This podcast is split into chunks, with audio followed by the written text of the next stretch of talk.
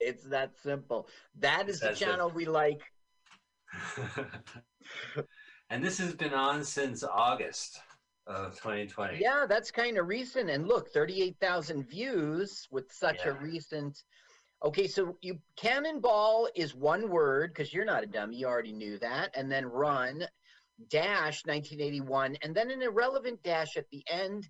Put that in your search engine and you will find. It's cool, man. It's stylistic. You got the two hyphens on either end, man. All It looks like a cat. Whiskers. All right, so ladies and gentlemen, uh, as Carl just said, type, go ahead, find the link, click it, hit pause, move the timer to the left so you have zero, zero, zero. And uh, we're very grateful. As we mentioned, Mutiny Radio, you can go ahead and donate. That's all we ask. That's our only ad today to Mutiny Radio. Going to Venmo and go give uh, 20 bucks to at Mutiny Radio. Uh, thank you guys so much for the GoFundMe and the uh, funds, and also thank you to the city of San and county of San Francisco Yes. for helping out artists in the Bay Area. But we have reached our goals for 2020, so you'll be hearing us complain in 2021. So we look forward to that uh, doing it. So anyway, uh, we before us we had a show called The Edge of Insanity, which I think is on hiatus, Carl. No, Uh, really? just- yeah, I but they're gonna best of. So check out some best ofs, uh, and uh, it's hosted by Paul Brumbaugh, who is also our countdown king. And here he is in robot form. Please give it up for All right, the so let's Paul get this Brumbaugh. started. I am I am ready. It was a live show. We're very excited to have Paul here as our countdown gentleman. Let's get ready to brumba. Ladies and gentlemen, uh, let's get ready to rumble! Okay, so, let's get ready to Brumba. And now, what you've all been waiting for, Master of the Descending Numerals. The Countdown King himself. Would you please welcome, Mr. Paul Brumbaugh? All right, guys, you know the drill. Put that finger right over that triangle and do it in three, two, one, go. Uh, the good old classic movie 20th Century Fox logo. Nothing possibly could go wrong with this movie. Uh oh. There's a disturbance outside the movie house. There's a car chase on the 20th Century logo. There's a car chase on the 20th Century Fox logo. Haha, cops got it. That was Burt Reynolds' laugh. We'll hear a lot of it. It's nothing like hearing the stars laugh at their own movies. But That that's pretty cool. Hal Needham. I love Right. Hal Needham. He was Smokey and the Bandit. He was all Burt Reynolds all the time. He was all Burt Reynolds all the time. And you know what? He made a bunch of TV movies, The Smokey and the Bandit, without Burt uh, Reynolds. So he knew how to hang on to that property. Yeah, it was a franchise. We have an all-star cast here tonight. Uh, we want to mention that LWAFLMOYT. Uh, if you go over to our Facebook page, Let's Watch Full Length Movie on YouTube, you'll see links. But we did a the second unofficial second sequel of Cannonball Run, a delightful little film called Speed Zone. Remember that, Carl? 1989, and I didn't know that it was unauthorized. Uh, I thought it was part of the franchise. Maybe that's why they didn't say Cannonball Run, right? Right. Well, you know, the winner of the previous race in Speed Race, of course, was the winner from Cannonball Run 2. Uh oh. She cannot drive 55, nor can she resist tagging shit. Uh, was that ha- Hagar, right? Hagar. Yes, Sammy Hagar. So yeah, there was Cannonball Run in two in '84 and Speed Zone in '89, and in 2011 there was a video game, The Need for Speed, which has got the same sort of plot. But check this out: um, they have bought the rights to this film, Paramount, and they're they're going to do another one. Oh, great. I look Yeah. forward to it. Look at this all star cast. If you, you know, Yeah, Burt Reynolds, of course, won't be in it, but they'll figure it out, right? Did Don Right, well- pass away? will uh, Dom DeLuise be in it? Is he gone? Did he pass? Will Bianca Jagger be in it? Yeah, Molly right. Picon? Tell me, tell me. Will at least Who's Jimmy the, the, Greek Snyder be in it? Oh, Carl, will Mel Tillis be in the remake? Please tell me. How, how about that guy? You know that guy. He's really funny. His name is. Uh, Okay, let's talk seriously now. Jackie Chan is still alive. Okay. Yes. Okay. Um, I think the son of of uh, gosh, is Pete Fo- Peter Fonda still alive? Valerie Perrine? I don't know if actually this might be a pretty. Terry Bradshaw is still alive. He Terry could be in Bradshaw is still alive. Uh, Alfie Wise. This is a great cast. yeah, but It they're is. wasted on No. this film. You know, Burt Reynolds said this was his biggest mistake. This film. He, he doesn't like this film? He did it for all the wrong reasons. He couldn't say no to five million dollars. Now, five million dollars in '84 is probably like fifteen million Right. today. So he couldn't say no. Listen, your stuntman who helped you since the 50s says, I'm going to direct you in a film, and here's 15 million uh, 2020 uh, equivalent money. You'd be like, yeah, hell yeah. That's right. Well, you know, I love movies. And of course, movies is sort of for motion picture movies because it's not like a normal picture, it's in motion. Oh, I see. I got it. yes, a movie. And this is the best movie ever made because all it is is one long car race. Everyone's moving. Look, constantly moving. It's the perfect motion picture. Okay, now Dom DeLuise is late to work. Late to work. And why is he late to work? Because his hamster had a panic attack. Now watch, funny joke. He's gonna spill his coffee when Burt Reynolds screams. You're late. wow, look at Burt. He looks classic. Um, th- they um they kept the shooting to 14 days so it would fit with Burt's schedule. Like Hal Needham just did every, anything he could to make Burt say yes. They shot this movie in two weeks. Yeah. hmm So, you know, this is all practical effects. That we're not going to watch a single CGI shot. So people drove like cross country. How do these race movies start? They always end in Santa Monica Pier, right? Yeah. Well, uh, that's where we end. Uh, just and you've brought that up in other films too. Like a movie is cheap if it involves Santa Monica Pier. I actually, uh, I, I hate to say it, I just feel like it's a cheap take to go to Venice Beach and just, you know, uh, we saw the Honey and the Naughty that was shot there. Uh, Southland Tales was shot there, which is an interesting but failed movie. And uh, a lot of Surf Nazis Must Die, I believe, was, was shot there. The Troma film and oh, uh, trauma, trauma. trauma. Yeah, the Troma film. it was trauma to watch. The uh, uh, Mixed Nuts with Steve Martin. Romy and Michele, they lived there, but I like that movie. I had, uh, Dana Carvey, he one of his films, he lived there. You know, it goes on. Now, mixed nuts. I love Steve Martin. Is that? Oh, I got to tell you a plot point. Okay. just uh, Dom DeLuise just mentioned him, and Burt Reynolds freaks out about it. Like we don't discuss him. So we'll see what that is later. Oh, Sammy Davis Jr. Sammy Davis Jr. and Jimmy the Greek. Yeah. Did I say its name wrong? This Jimmy guy. the Greek, if you, yeah, he was so Greek. he was a like a New York Post columnist. He was a famous bookie who became a celebrity TV bookie during the '70s. Like Right. Merv Griffin would bring him on, I guess, and he'll say, "Oh yeah, the Rams are a lock." Uh, or right? Am I am I barking up the wrong tree? No, you're, that's right. And I think Jimmy the Greek was the one who uh, said that black people are the superior athletes, and he got into a lot of trouble for saying that. That's right. That was after this movie. Yeah, that was after this movie. So right now they're talking about betting on.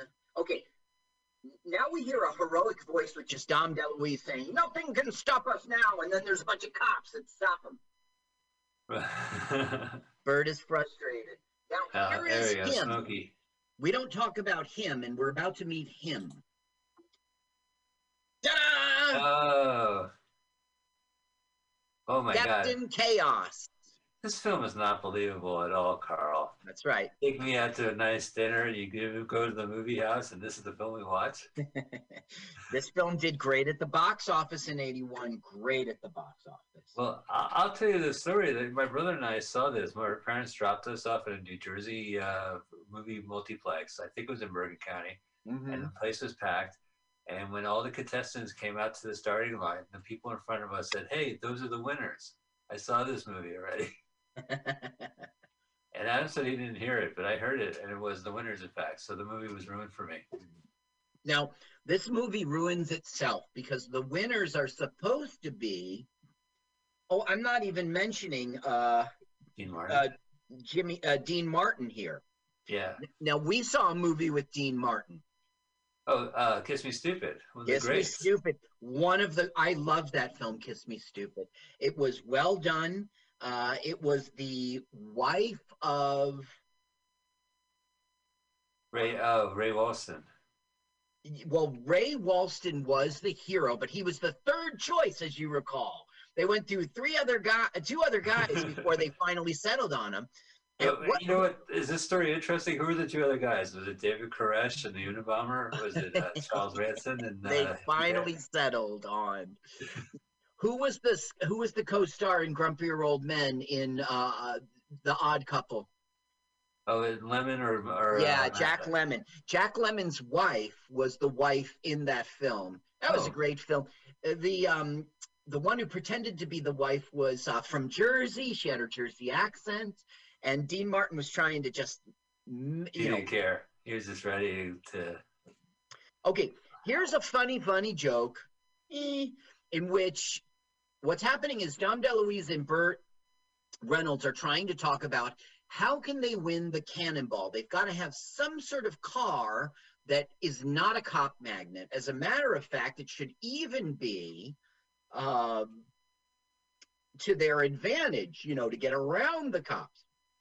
What's happening now is he's going in to buy some beer. He's like, "You stop here. I'm going to get some beer." So is this product placement in the movie? Is it Budweiser?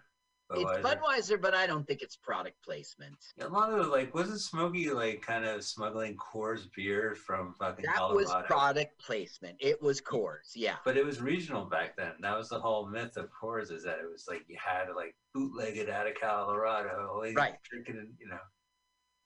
That's exactly and, uh, right. Paul Newman loved it.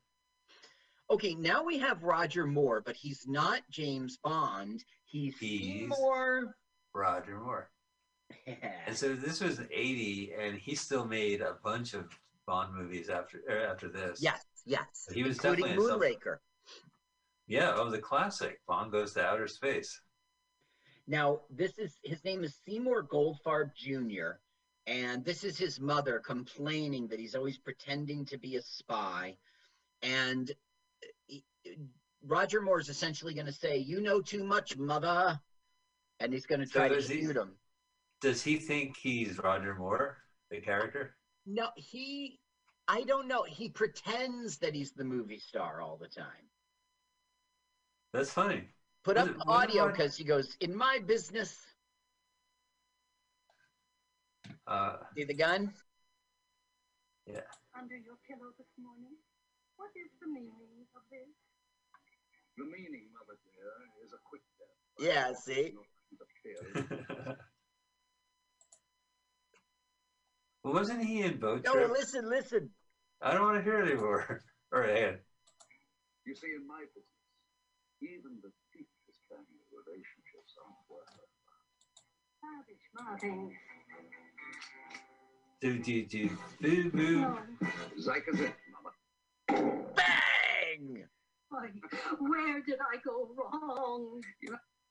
Oh no! I, he said Yeah. it wasn't worth a farthing and back then there wasn't Yeah. the euro yet and and that was a german penny essentially uh, okay so now burt reynolds and dom deluise and they're the stars of our film even though it's star studded they're again on another crazy vehicle trying to figure out yeah. what's the best way to go across country crazy vehicle indeed. They're on a boat, and prior to that, they're on a boat, and prior to that, they were on a airplane, and prior to that, they were on a car. their race car a race car So they're racing themselves to the race. No, it's still not time for the race. They're trying to come up with what would be the best vehicle to not be a cop, cop magnet and even evade the cops. and they get an idea right now. inside the ambulance. I wonder what Yeah. it is. Now, know. let he's going to do his stupid laugh, so we should listen. I don't want to. Uh, hee hee hee. Right. Sorry. How far is it to the hospital? About 10 miles. Oh, yeah? How long will it take to get there? About 45 minutes. You can smoke through traffic like shot through a gun in this thing. So that tells them, hey, they get an idea. We could be an ambulance Uh huh. and we could drive how fast. There we go. Oh, there's the left.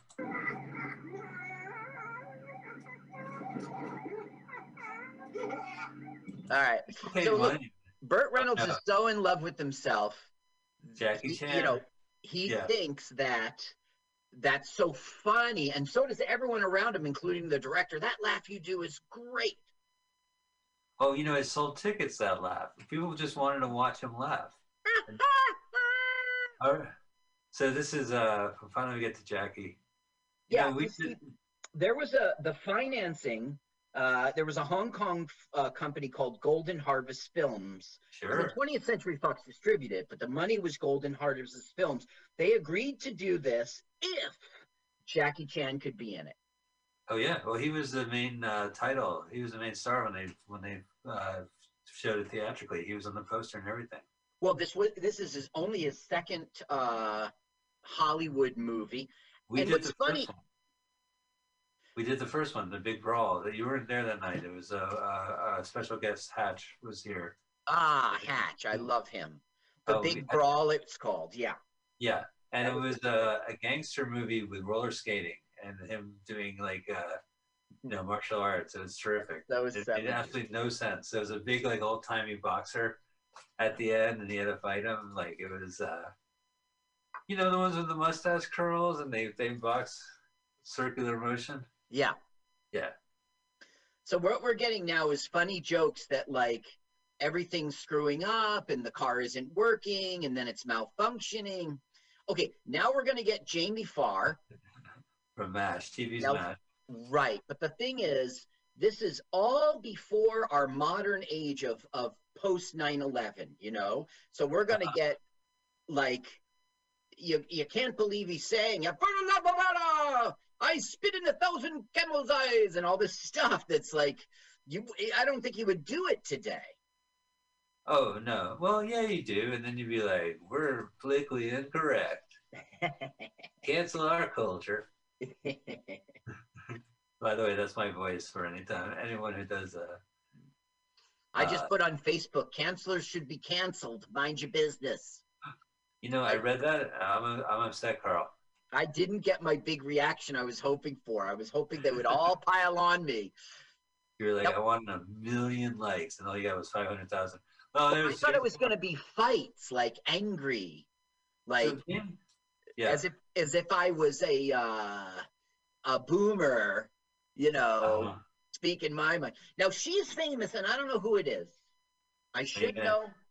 Yeah, well, well, will come to us. Jamie Farr's character was in all three movies, including Speed Zone, and that's the Yep. reason why Speed Zone is connected to these films. He won the second race in Cannonball Run 2, and then Can- and Speed Zone, when we watched it, he Yeah. was at the beginning at the party. You're like, ah, here's previous year's winner. He's like, yeah, That's right. I'm dancing like an old time boxer. Woo!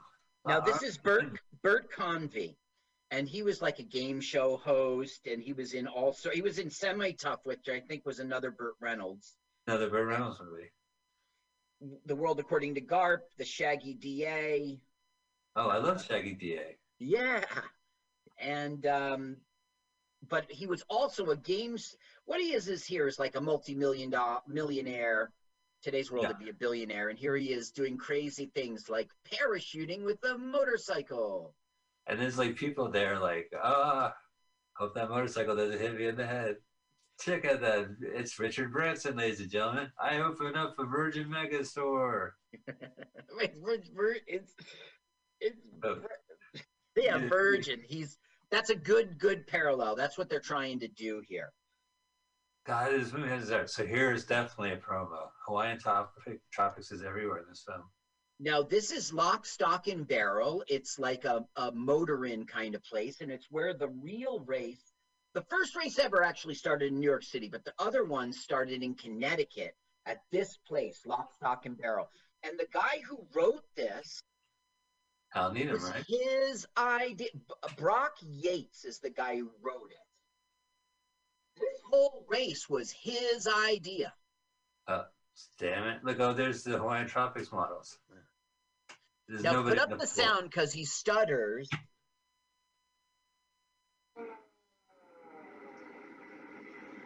Terry Bradshaw. There he is.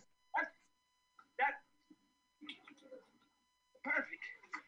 That's better than hiding. That's better than hiding that bag. I know. But the only problem we got now is we have to go. Now, this is a very successful football player, Terry Bradshaw. He Yeah. is a commentator today, and he's always been the crazy one. And the other He guy is. Mel Tillis, who was a serious uh, country music singer. And when he sings, he does not stutter. Oh, but he does have a stutter. Oh, a Oh. crazy stutter. Here's Oh. Farrah Fawcett. Oh, and she is be literally behind the camera this time. Ooh, Ah. it was a turn. Oh, looking good, Carl. Nice hair. Now, she loves trees, and they're making fun of tree hugger kind of liberal people here. Oh yeah, Uh, and he's um, uh, a lumberjack. this guy is somehow he's part of some government organization and he's going to go up there and rave against the car and when he does a car will crash into his little seat Carl, don't You're not ruining it. Hey, listen, someone already ruined this movie for me. All right, 35 Yeah. years ago. Right in the beginning Cosby, yeah. No, 38, nine years ago. Sorry. Hmm. Right, 29 years ago. My man, 29 years ago. Well, you know, the Cannonball Run 2 is the last movie that had Frank Sinatra, Dino, and Sammy Davis Jr. in it. which one cannonball 2 had those Yeah, i they of show- course have never seen these except for speed zone which you made me watch well, Hal Needham is like a, he's a famous stuntman, but he, to my eyes, he's one of the best directors out there. And in the early '80s, he made ten films, most of them with Burt Reynolds, like The Yeah. Stroker Ace, uh, right Smoking the Bandits, and I think the third one they even had him. I'm not sure if Needham did directed it, but he was a Burt Reynolds stunt double during the '50s. But he wrote a book recently. He passed away, but about maybe ten years ago, he wrote a book called "My Life as a Stuntman," and he explained how in the '50s what he did as a stuntman. Didn't really touch his directing, I guess, but he was brought up on Carson, like as a stuntman, and they talked to him like, "That's the director of fucking Stroker Ace. Show some respect." To but they had like Johnny Carson. Uh, uh, I guess it was archival. It was before the '80s, but he was like, "Yeah, uh, let's get a stuntman out here," and it was Hal Needham. But his humor is really like just, uh, you know, it's kind of I don't know, it's dumb, but it's funny, but it's dumb. One of the things Hal Needham did was put bloopers in the closing credits. He did it for Smokey and the Bandit too. And Jackie Chan says this inspired to do this at the end of most of his films. yeah, well, those those outtakes are the ones where he gets injured, like he jumps through in between runs of, of a ladder and misses. Oh, yeah, yeah, yeah. Or he hits a fire um, escape. A woman becomes quadriplegic because of this film, Mike. It really happened. She was a, a German woman. She was a, a, a Olympic skier. Oh, and wow. yeah, uh, she was in one of the stunt cars blowing smoke so that it looks like it was on fire. And it Uh-huh. was an Aston Martin, and it had faulty brakes and bad steering. And the Is the driver that I'm not sure will watch for it, but she Yeah. becomes quadriplegic, and she changes the industry because they have to get special insurance nowadays and they can you know they're very careful with the stunt people all because she sued the pants off them star That's- trek connection Oh, all right. What was he in? he was the murderer in in, in the original series i forget the episode's name now this guy's impersonating nixon and it's supposed to be very funny burt reynolds is loving it Oh yeah, he loves that man. Uh, this is where Burt gets it. So now our Star Trek connection is like, this man is hurt. You guys are ambulance drivers, and we know they're not, right? You guys are Right. medics. And so Burt Reynolds is like, it's our day off. Yeah, you're asking me, Burt Reynolds, to work? Haven't you seen any of my last 30 films? I haven't worked a day of my life. The late Burt Reynolds, God rest his soul. Listen, he did a good job in his films. He wasn't uh He's a star like wasn't he Bruce Willis walking through it. Yeah, well, at one point, Bruce just you, the appeal of seeing Bruce Willis on on screen kind of diminished. You know. Yes. Yeah. Oh, This is like Mad Mad Mad Mad World where they get uh, uh, uh, Jim Backus's uh, plane and, and Rooney and uh, uh, Buddy Hackett. They're like they needed a plane, so they wake him up at the country club, and he's drunk, and he flies the plane, and of course he's drunk, and the plane crashes.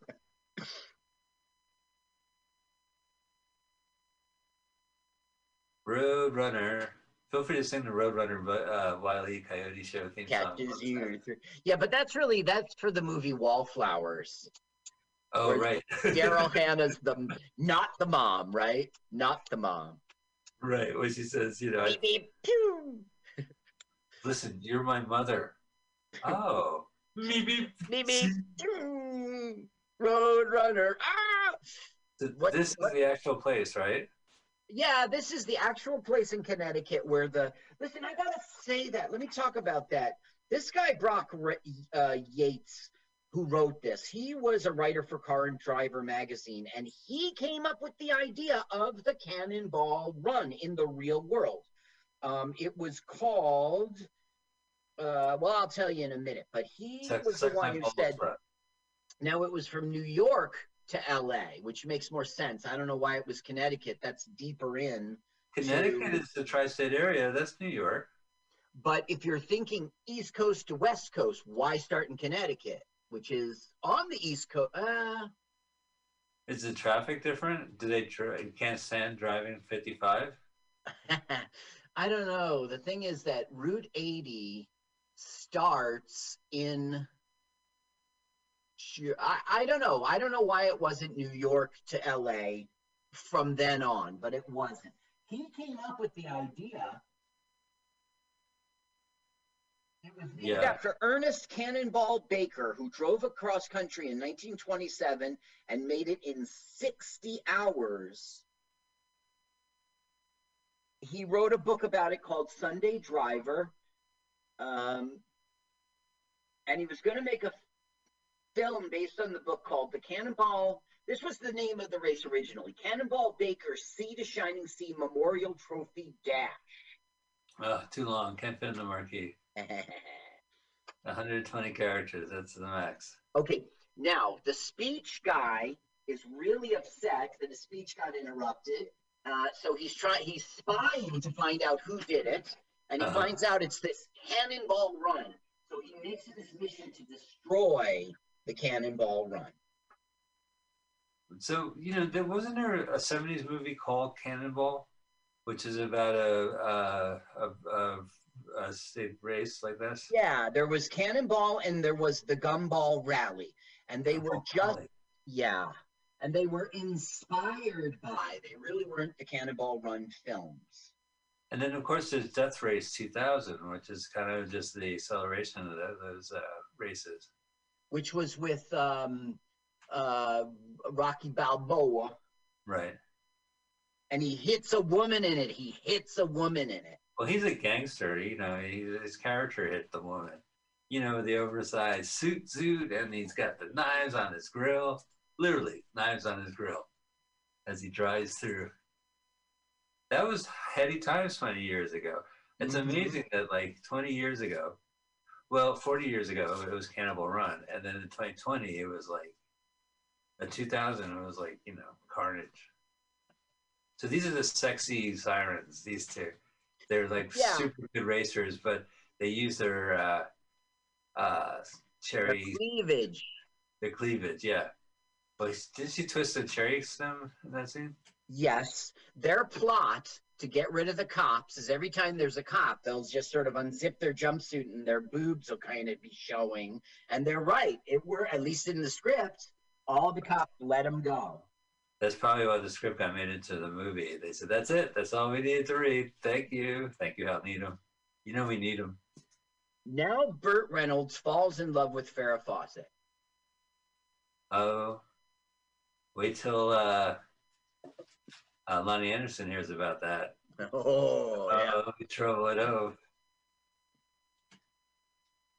These are like two posters in your bedroom having sex, girl. Remember, you got your Burt Reynolds poster and your Farrah Fawcett poster. Now, Farrah Fawcett became famous because of her poster in which her nipples were showing.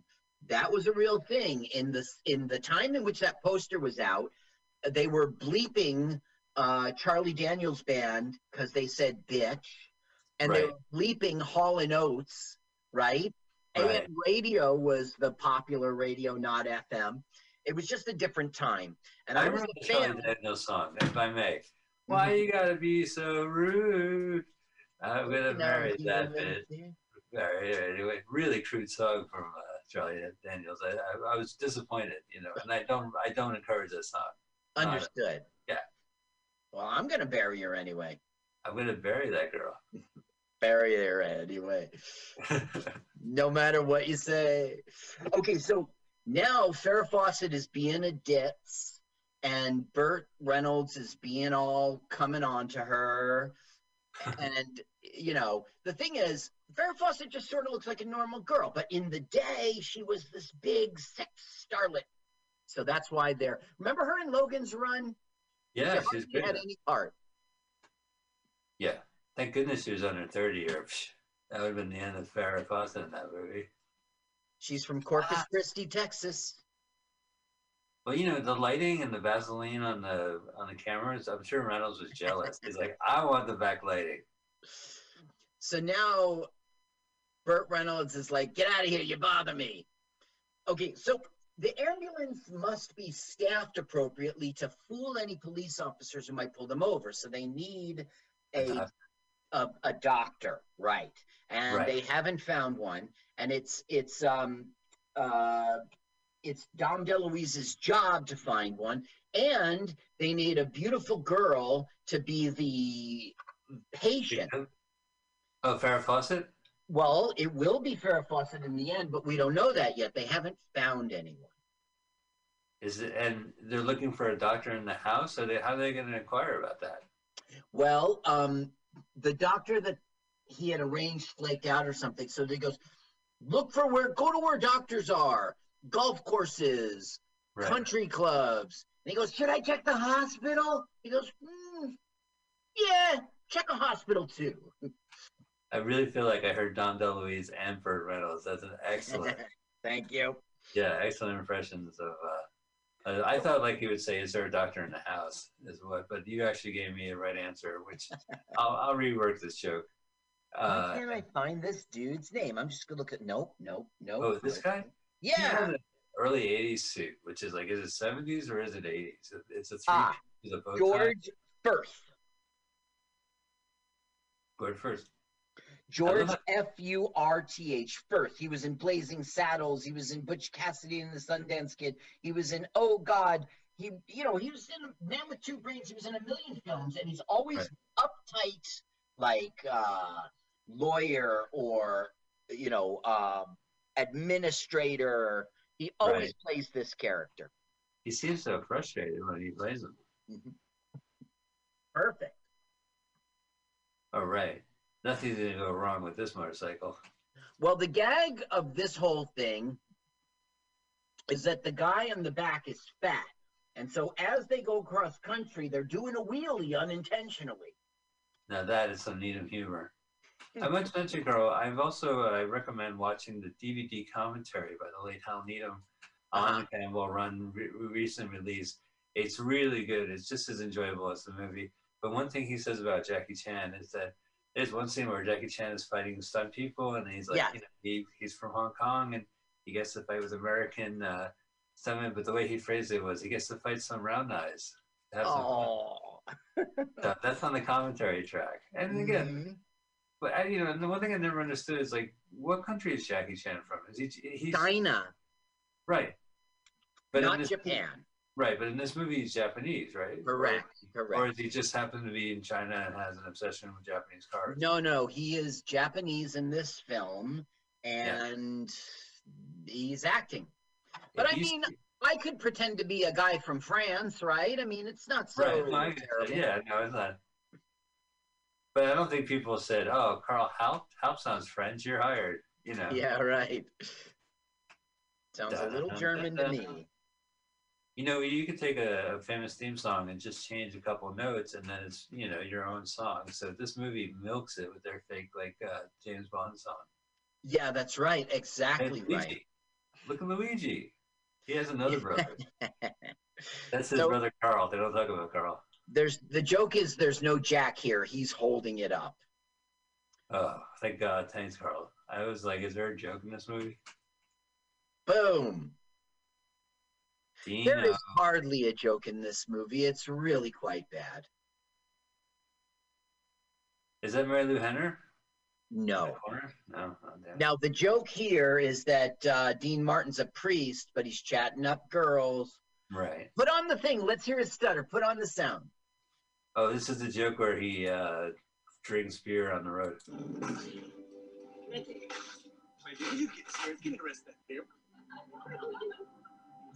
All right. I tell you, Mike, I swear to God, I wish you were Johnny on the spot. I tell you all the time, turn up the sound, turn up the sound. There's a funny part. Oh. And you're always lagged. You're always, we meant, lagged. I just have a different window open. That's all. The Mutiny Radio Studio Studios has only, you know, a certain amount of. Uh, dude, dude, next time I say in another show in the future, next time I say, turn up the sound. I, I got it. I'm ready for you, man. We got the whole race coming. Come on, So now the race will start, okay? And the guy's giving, uh, like the, the, the intro, right. And they're going to And- punch a ticket. Is that Brock himself? I came up with this shit. Fuck you, Death Race 2000.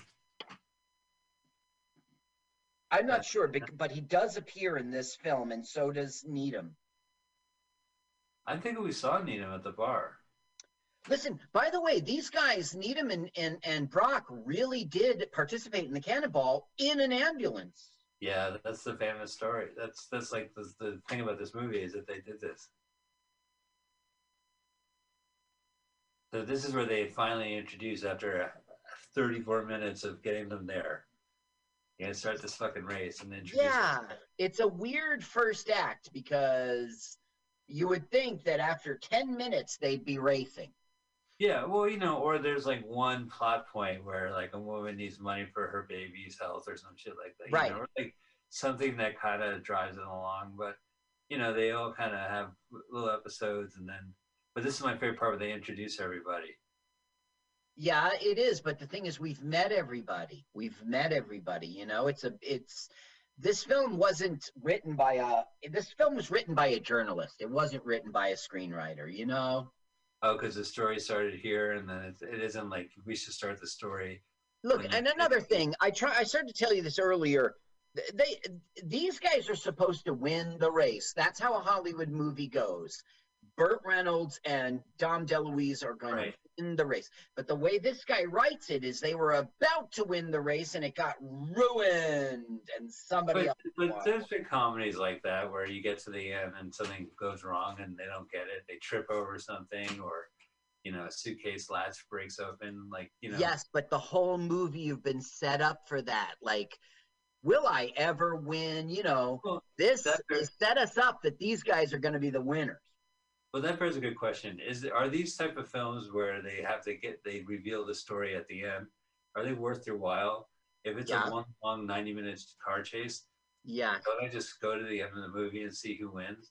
If it's Listen, It is a proven formula from Yeah. time immemorial, and it's not about movies, it's just about story.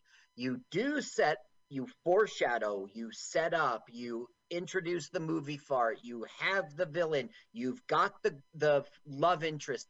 All these things satisfy you as a viewer.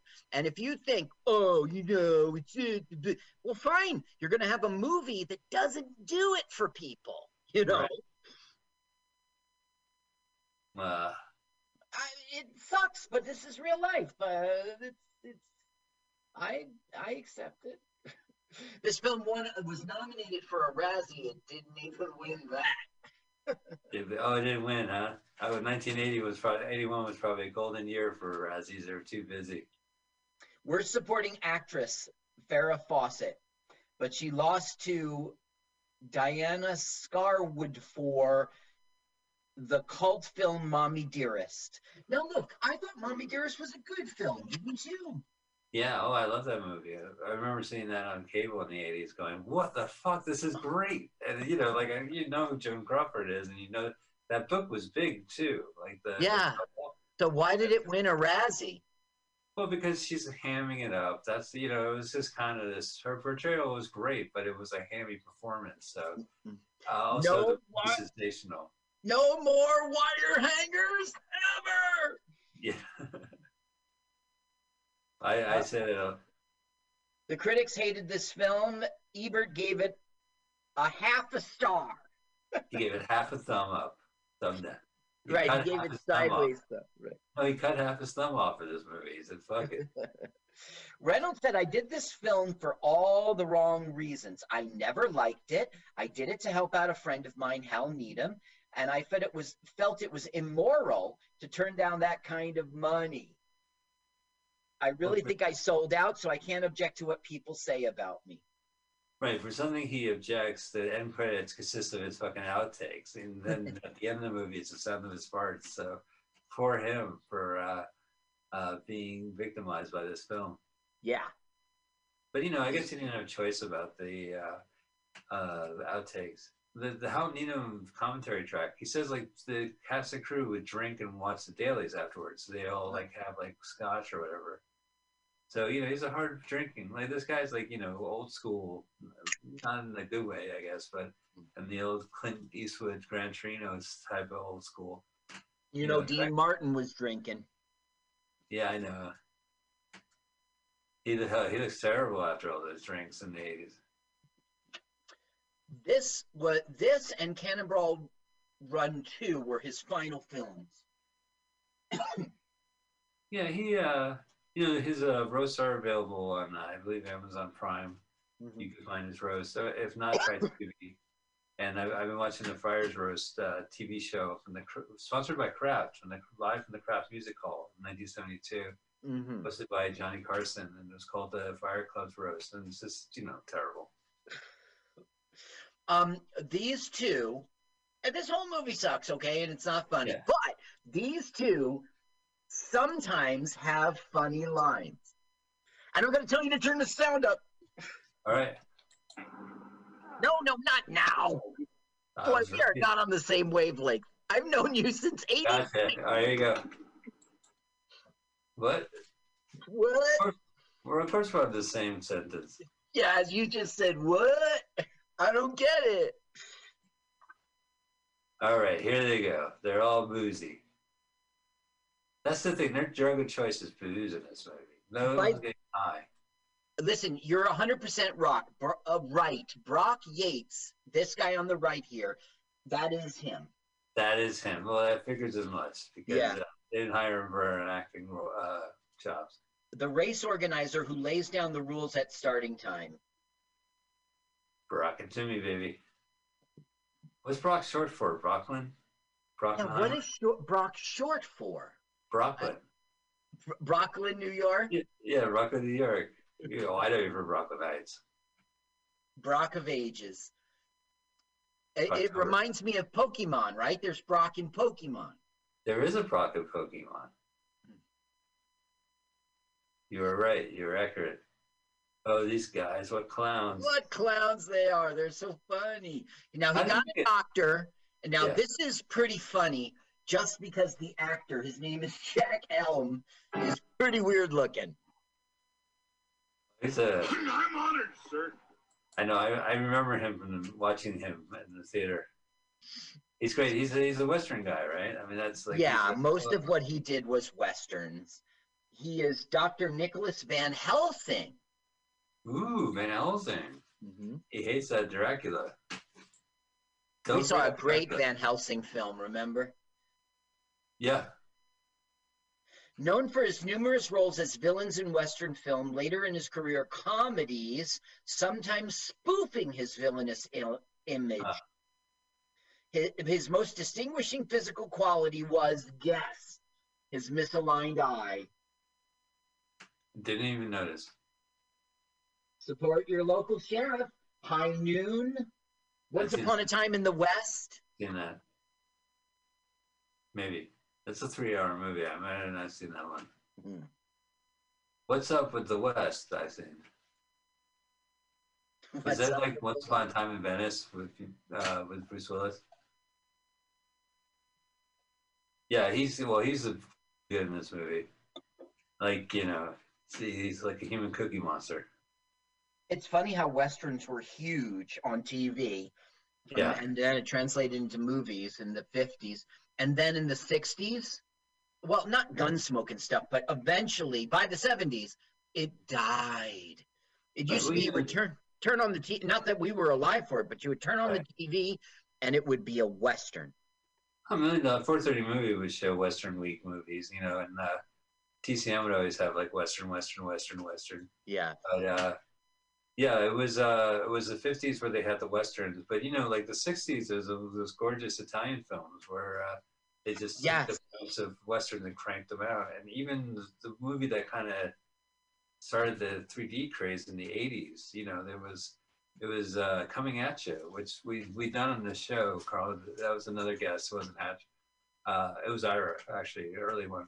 But it was a spaghetti western that they released in 1981 in America with 3D effects, and it was a hit. Mhm. So like a, a spaghetti western in 1981 was released. Wow. But you don't see those type of films anymore. You know, there's a lot of Okay. good westerns out there. Now Farrah Fawcett will get kidnapped. Oh, help me! I, I gotta get out of here. This guy's a creep. No, no. It's please help him. He we had an accident. So he goes, sure, hop in. You get in the back. Oh, I see. Hit it. What? Whoa, now he's even worse shape. Yeah, that should fuck him up. Burt Reynolds is touching Farrah Fawcett's butt right now. I know. He thinks he's back at the trailer. It's good to be a star. Well, it's for the camera girl. The character is touching her butt. Her. Sure, sure. I can't believe this movie is on YouTube. This is like a big deal movie. Yeah, this is a big deal movie, and I too, I think it's because I mean it's a big deal in terms of how much money it made and how what stars are in it, but it's not a big deal in terms of a movie. It's it's not funny and it breaks all the rules and yeah. It, it does. Uh, there's nothing going on. I mean, the thing is, like, there's a movie called The Strangers. I guess it's a movie where these house intruders come and for 90 minutes they they stop these people, and you just I fast forward to the end. I go, did they kill him at the end or not? is there a survivor or not? And these race movies, it's like, are they gonna win? Is Dom and uh, Willie's gonna win or not? Just just tell me now. but Cannonball Run doesn't think so. It thinks it's hilarious. All the actors in it think that's comedy gold. This is a little funny. She's like, "What?" She's like, "Help me, doctor," and then she goes, "Never mind." And he do you goes, think do you think uh, car chases are funny and car crashes are funny? Do you like go, whoa, this is great writing. This is a great comedy. The, What's all that damage? "Well, you know, car chases are to thrill, right? Like." Yeah. So it's at a point in which it better be good. It better be bullet, you know. Oh Um, right, yeah, yeah. Now, Right, there's yeah. one point in which the Blues Brothers, what you know, knew that, and so they went crazy and did. Remember, there's a million crashes, and by the way, this is very racist and I'm very mad at it. Every time you see Jackie Chan, you hear. Oh. Dun, dun, dun, dun, dun, dun, dun, oh, they got pulled yeah. over. They're going to lose Carl. Carl, these um, If only they had an ace up their blouse. Oh. You know me for Swamp Thing. You know Swamp Thing? Yes, ma'am, I do know the Swamp Thing. And, return, and on the lesser extent, I also know Return to the Swamp Thing. Now look, she got unzipped. When did that happen? Uh she's good. A minute ago, she was zipped. Oh, no, she zipped up again. Well, now she's zipped down. You know what? That was a continuity error that the internet didn't tell me about. Wow, that's good, Carl. You found it on your own. You are the internet. Yeah, why was I looking there? You are the Matrix now. Do you get it? Yeah. Yeah, Carl, this is the first time you noticed it. How many times did you watch this movie for research of this on today's show? Well, this is the fifth time I've seen this film. It's because I was getting ready for us to watch it, remember? Yeah. and then, well, like, a week passed or two. we we have to have this movie, so we want to thank our listeners because this is a special show. We made sure that Cannibal Run is on here, Yeah. and God bless when Cannibal Run Two hits the YouTube, we're are on it. So Really, we are. of course. Oh, I never seen that one. I don't think I've seen, ever seen any of the sequels. You know, like Smokey and the Bandit 2 had an elephant. I have no idea. I don't know why. I never saw I didn't it. see Smokey and the Bandit 2, and we did see Speed Zone. Yeah. uh, well, there was uh, Stroker Ace, which I like. That had. Joker Uh, Ace, you like that one? He jumps out the window, and I didn't think that was a good film. Well, it has that golly guy. You know what I'm Mhm, talking about? What's Yeah. It's Slim Pickens. No, No, not, not Slim Pickens. The guy from uh, Andy uh, Griffith, and then he was a private. Oh, you know. Oh, I'm talking um, about. yeah, uh, Oh. Gomer Pyle. It's um, Open File. yeah, but his name is um. Uh, Jim Davis. No, no, that's the Garfield guy. Remember, he was an operatic singer, and he would blow everyone away. Like you expect him to go golly, and then all he start going. "No." Did you ever see Yeah. that? Yeah, I love it. It's He's just like Charo, right? I was really angry when he did that, Carl, and I was like, "The pile." I don't know. Um, I lost control. uh, Charo would be a coochie coochie coochie girl, and then she would play that guitar like on Yeah. the master. Well, we saw her in uh, Concorde Airport 79. That's right. Airport, Airport 79. Wait, what? No, Concorde 80. No, it was 79. It was every Yeah. odd year. Yeah, you're right. Uh, that was the film that was so bad, people were laughing at it in the theater, and so they made a, a trailer that made it Uh-huh. look like a comedy. Remember? Yeah. Oh, yeah. You know, the, uh, the uh, TSA was pissed about that move. They were like, this just fucks up everything. You know, you should at least contacted us.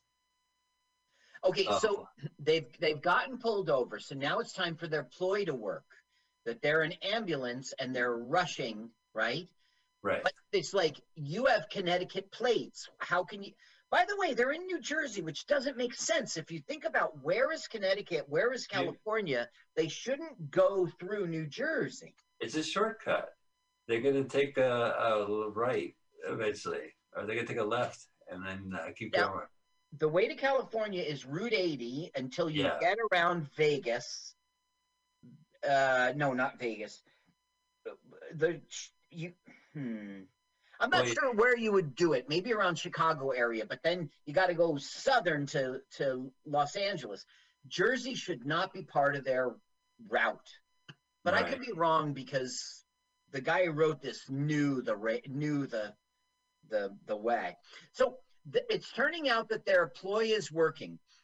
They're explaining that they've got to get her to Los Angeles, uh, UCLA hospital, because she has cysts or something, and she can't go in a plane. She, you know, because it's not pressurized up to ten thousand feet or some. It's working. Their little, their little lie is working. We're an ambulance. It's elaborate. A lot of time they wasted on these cops. I'm sorry. They need to close their mouths and uh, say bullshit on this. Uh, I guess the story is true. Well, let's think it over. Is it then true? Then they start saying like the senator's wife must get to los angeles and now they're like oh the senator's wife you know what i mean they like back off Aren't they holding hands and they got grossed out? he goes we're very close That's the voice of Munchie. yeah that's the voice of munchie and munchie was pretty recent to our audience they might remember dom deluise from Oh, munchie how can you forget? How, how can you unsee that? Or hear that? Unhear that? hiya pal Hey, you're a lonely white kid. I got your pizza and prostitutes. Yeah. i got a good friend mario gentile he's a pretty successful comic here in Sure. jersey yeah. he's not an open micer he's like a comic Yeah. He's a And- time. he does he sounds just like Dom DeLuise. He calls me on the phone, he goes, Hiya pal. And I'm like, hey Mario. Uh, okay. Oh, I don't, I don't like this shot. This guy in the phone booth with the rest of the screen there. Now this is actually I mean, this movie sucks, okay, but this is actually a pretty funny scene. We don't have to hear the audio because it's visual. He's, he's, we are not on the same wavelength. But he's got to get to uh, an airplane in two minutes, and you see what who he's parked. And so he's like, "Excuse me, madam, madam," and she goes, "I'm not a madam. I'm a respectable woman." Oh yeah, that's an insult. It is pretty Oh. funny that he's like, "What up?" This is my biggest fear nowadays: being stuck in a phone booth after using a payphone. Yeah, right. That'd Yeah. happen. Uh, said some housewife. But but the, Yeah, he pushed his nose against it. I mean, that's Hal Needham saying, "Look, it's got to be funnier. yeah. Can can you can you put your nose?" And then can you climb underneath the phone booth? Thanks, forty-five-year-old actor, a three-piece suit. Okay, now every time we see Roger Moore, Uh-huh. it'll be a different woman he's he's in the car with. Good. Wow. Good God. He just calls an escort service. Yeah, I guess. One of them will be Bianca Jagger, as you know. Yes. Um, Very excited. Wife of Mick Jagger, I believe. Uh, Yeah, And this one, this one is a famous model whose name I should know because I'm supposed to do the research.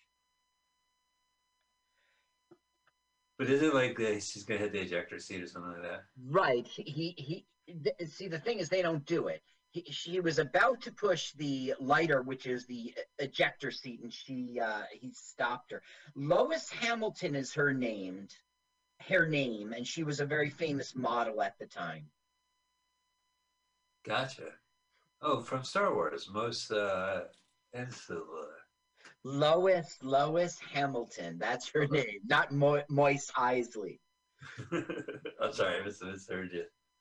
where you'll never find a more treacherous hive of scum and villainy. I think I said it right. Yeah, I think you did it. Congratulations. It only took you 40 years. Boy, I tell you, they should have made that Star Wars, The Empire Strikes Back. Stop making them. I think the last film should have been Star Wars Cannibal Run. Star Yeah, Wars style. it's- Speed Zone, like Star Zone. Yeah, Star Zone. No, but Star Wars was an excellent movie, and Empire Strikes Back was just as good, and that was it. The Oh, other yeah, movies were terrible. Now the Disney ones have clout, but they're different. They're they're uh, They're uh, well, no, they're terrible. They're just faceless. I mean, like the the prequels were uh, just kind of like they were literally hopping on platforms. They were just video games. I mean, they were race Yeah. car races and video and Right. And then Now the Disney one was just like two and a half hours of just noise. yeah. I have spoken. good. And Jar Jar Binks was a stupid character. The whole thing was dumb. Now, the third prequel, when he Uh-huh. becomes Darth Vader, that was the Yeah. only one that was kind of close to being a movie, you know? I Yeah, mean, Palpatine seduces him, and Well, that should have been one movie, that whole trajectory. But you know, whatever. Here we are talking about Star movie. Wars over Cannibal Run. right, right. Good point. Good point. Let me tell you something interesting. Uh, in March 79, Yates formed one of the 46 teams, 46 teams with director Hal Needham to complete a 150 mile per hour van converted into an ambulance with LA doctor Lyle Royer and Brock's second wife Pamela Reynolds riding Huh. as the patient in the gurney. The ambulance never made it to the finish line. The transmission gave out 50 miles short. That's a long space away. Yeah. Oh, look at these priests. Sammy. See, th- if this movie came out in the 60s, it would be Sammy and Dino as priests racing around, and it would be like maybe Peter Lawford will show up. It would be, you know. So it's always good to see them in the in the movies. You know, it's funny how everyone fawns over Farrah Fawcett. I mean, now that we're not, you know, we're distanced from time and she's not the sexy starlet, right? Yeah. She she's fine, she's pretty and everything, but she's Oh, yeah, yeah. not Marilyn Monroe at all, you know what I mean? Yeah. Well, What's her name? She's in the Avengers uh, as Black Widow. oh, Uh, Natalie Portman. No, right? Scarlett Johansson. Okay, I get Now- the two mixed up apparently. that she earns her rep as the most beautiful, you know, I don't know. Time All has passed and Farrah Fawcett, she doesn't have legs. She's not holding up. All right, I'll have to break the news to her when I go home tonight. Uh, she's dead. What? Oh, well, all right, never mind. Yep, 14 days of filming to keep the actors schedule, and they threw five million dollars at him, plus a percentage of the profits. what for Burt? Burt got a profit from well, fuck Yeah. it. This movie was a smash. Yeah, it was. Now it Superman in 1981. Superman beat it for opening weekend, and for the year of 81, it Yeah. came in sixth highest grossing. Sixth. No. But still, it made a ton of money. Now, E.T. the Extraterrestrial was in 1982, so this is like right before the biggest movie ever. Well, yeah, this year Raiders of the Lost Ark Wow, was out. that's a big movie. Yeah, there were big movies in 81. Uh, Oh, I have a list somewhere. Did you ever see a Hal Needham movie called Mega Force?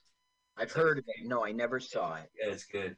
It's really cheesy effects, but it's like a future A team.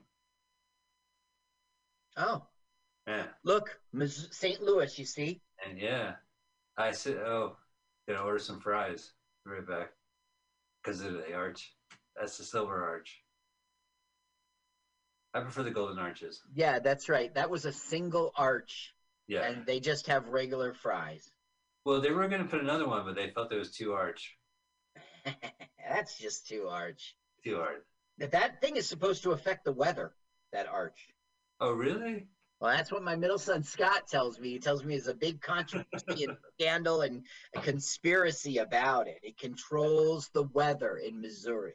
If you go up there and you yell at it, the wind will bring it up, and then the echo will be like, "Fuck you, buddy! Go the arch. I'll do what I want." Weird. How much is gas in 1980? Oh, good question. Here's our same old joke. He's so fat that he's uh the the motorcycle's doing a wheelie. Now, was there a promotion with 7-Eleven? Like, could you get glasses of the Cannonball Run with their commemorative glasses? You know how they always have like those horrible stickers. on the Right. Yeah, commemorative. Commemorative. Yes, let's commemorate the Look- release of Cannonball Run. Look Now we start singing people. that Dr. Pepper song. I know. They think they're so funny. They think they're so funny. well, for You missed it. You missed it. I was, I was. There it is. Dr. Almond Pepper. Okay, now the uh, D- Dino and uh, Sammy Davis uh, pulled them over to bless uh, to bless the ambulance, and when they did, he, they gave him a flat tire. So now they're going to get payback. He's telling the cops that they're like flashers who dress up as priests. So are they talking Chinese right here? Mandarin? Uh, they're talking Japanese. Poor Jackie. He couldn't really get get a break in America. What are you talking about? He's a huge star in America. Yeah, but this movie was 1981. He was a Hmm. huge star, you know. And uh, 1980, The Big Brawl was his like American. What uh, was the film with um, uh, the black guy who's very funny, but his bit is he doesn't shut up? Uh, Oh, uh, there was several of them. That Yes. made him a star. That made him a huge star. that guy's name is Chris Tucker. Rush Hour One, Rush Hour Two, Rush Hour Three. You are fat, pretty hot and tempting. Yeah, Rush Hour. That's it. Yeah. That that made Jackie Chan a big star. And also, like, uh, uh, Harvey Weinstein's company Miramax was re-releasing uh, through Dimension Films his like films from the '90s Uh huh. because that kind of took off. People had video cassettes and they would go rent them and they'd be like, "Hey, have you seen these Hong Kong action films that were coming?" out?" And this guy does his own stunts, and the end credits are all his bloody, you know. So you would watch a bunch of his films. Uh, so Okay. Turn up the sound now. Hang on. Oh, I, I just I hit something else. You gotta pause it, Carl. I You hit that idiot. Campbell runs. You idiot. Oh, hang on a second. We really. I'm at 44 48. I don't know what to do with you, Mike. What, where are you? Uh, I have to find out now. Um, Ah, we missed it. We missed it. Mm. meow. I'm listen. By the way, uh, audience, I am uh, interviewing for a co-host. Um, I'm at w- I- I'm at one hour and two minutes and Okay. 51, 52, 53. Really like All right. I'm almost there. You want me to pause and you? Yeah. Uh huh. Okay. You tell me when you're at 103.02 and count me up, Mike. All right. One oh three oh two. We lost a lot of It's gonna be because three, we phony two, one. I'm sorry. go. Okay. Hey, listen, if the transmission goes all together, you think we're going to be able to bluff I'm afraid to look at your screen. Okay, Yes, so now we learned that there's a roadblock ahead. Okay, and th- you know there's no way they're going to get through it. So Burt Reynolds gets this great idea. We'll piggyback on the back Is, of a is truck. he, is he on a CB and is he talking CB shit? He's like, hey, 10 4, good buddy. It's a smoky. Wink, wink. Got you a Uh, smoky a just the lightest little bit. bandit. Okay, that plate is from the James Bond movies. It's um golden. Uh, I have it, I'm not Oh. sure which two. I have it here. The man with the golden arm? It might be the fly who bugged me. That's their joke in this movie. yeah. That's a real joke in this movie? Yeah. Someone put that in a screenplay and got paid for it? Yeah. Bianca Jagger goes, Oh my goodness, it's so hot. And he goes, I don't know. When I was in Cairo shooting the fly who bugged me, it was 130 in the shade. The fly who bugged me. oh, man. That's how the Peabody, that's how they won the Peabody Award. And the winner of the Pulitzer Prize for 1981 goes to Hal Needham and the cast and crew of the uh, Cannonball Run. Okay, now this is a syrupy sweet, sickening moment Uh-huh. between these two in which Burt Reynolds is like, I really like talking to you. That's sweet. You're sweet as sugar. I am. She does have this funny bit. She goes, I love trees. She goes, I love laying under trees and just bawling all night. She said it to the uptight guy, right? Right. And then she's in the bar in Connecticut um, with Burt Reynolds, and she goes, "I love trees. My favorite thing about trees is," and she's gonna drop the line, and that's when Dom DeLuise goes up and goes, "JJ, JJ, I found a doctor," you know. All right. Yeah. And so then Burt Reynolds was like, "What were you saying?" And she goes, "I was saying that." I love to lay under a tree all night long, and and then he gets interrupted again. I would say there's about five or six funny things in this film. Well, the doctor is funny. Uh, Yeah. Adrienne Barbeau and her friend are funny. Uh, No. Terry Terry Bradshaw and Mel Tillis are funny. Yes. And then, well, they they shot their wad in the beginning of the film. You can't top driving your car into a swimming pool. Not only that, did you notice in that scene when they drive their car into the swimming pool, there's like a bikini girl in the in the swimming pool, like hanging out by the ladder, like. it's like what the fuck, man? That guy they drove the fucking car in the pool. Get the fuck out of the pool. Yeah, right. Call nine one one. See if you're like you know active. Okay, turn it up for a second and listen to his stupid, stupid dialogue. I'm a, I'm a second off, but so sue me. Like talking to you, you know. I think it's really nice. Brock, write some better romance. Uh, Okay, here, listen to his stutter. we're just out, out, out looking for a pack of cigarettes. Oh, with uh, North Carolina plates, you're driving all the way to Missouri for cigarettes? How about a beer? How about the fact that your paint job is coming off? You want to take these guys away? The good guys strike Okay, back. now Yeah. we get Uh, like is a um. Okay, Burt Reynolds and Dom DeLuise get away with it. They get through, and th- there's going to be like a car crash and an explosion that's way too big, and the car goes into the river. And I guess we're supposed to think this is funny. That's what I'm saying. It's such a big production, and it really happened, isn't it? Like Buster Keaton and uh, uh, old Stoneface and Harold Lloyd and uh, Charlie Chaplin and all you know, and all this shit hits them. Like you watch the Harold Lloyds and like fucking trains are going at them, houses are falling them. well, back then it had to all be real, but here they had some serious money on. Okay, here it comes. All right. Way too big an explosion. It doesn't make sense. A car wouldn't do that. It's not a bomb. This movie was until Ah, but it wasn't. It made its money. what was that Nicolas Cage Martin Scorsese movie where they're EMT drivers? Oh, I love yeah. that one. Into Yeah. the night, heat of the night, uh, No, you're thinking of Into the Night. Into the night, It was it was like edge uh, of the night. End of the Night or Days of End. I love this one scene in which they go and save. There, there's there's two twins.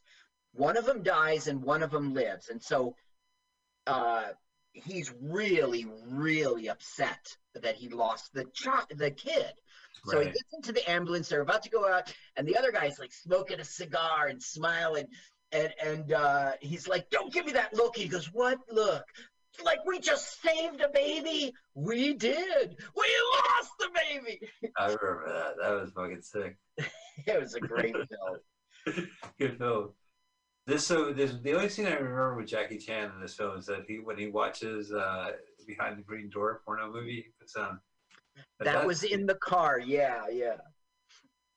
Oh man, are those burritos? What the fuck? It's uh, Jamie Farr. If you turn up the sound, you'll hear his order. Oh please don't make me do that. I'm not even on. All right, give me a second.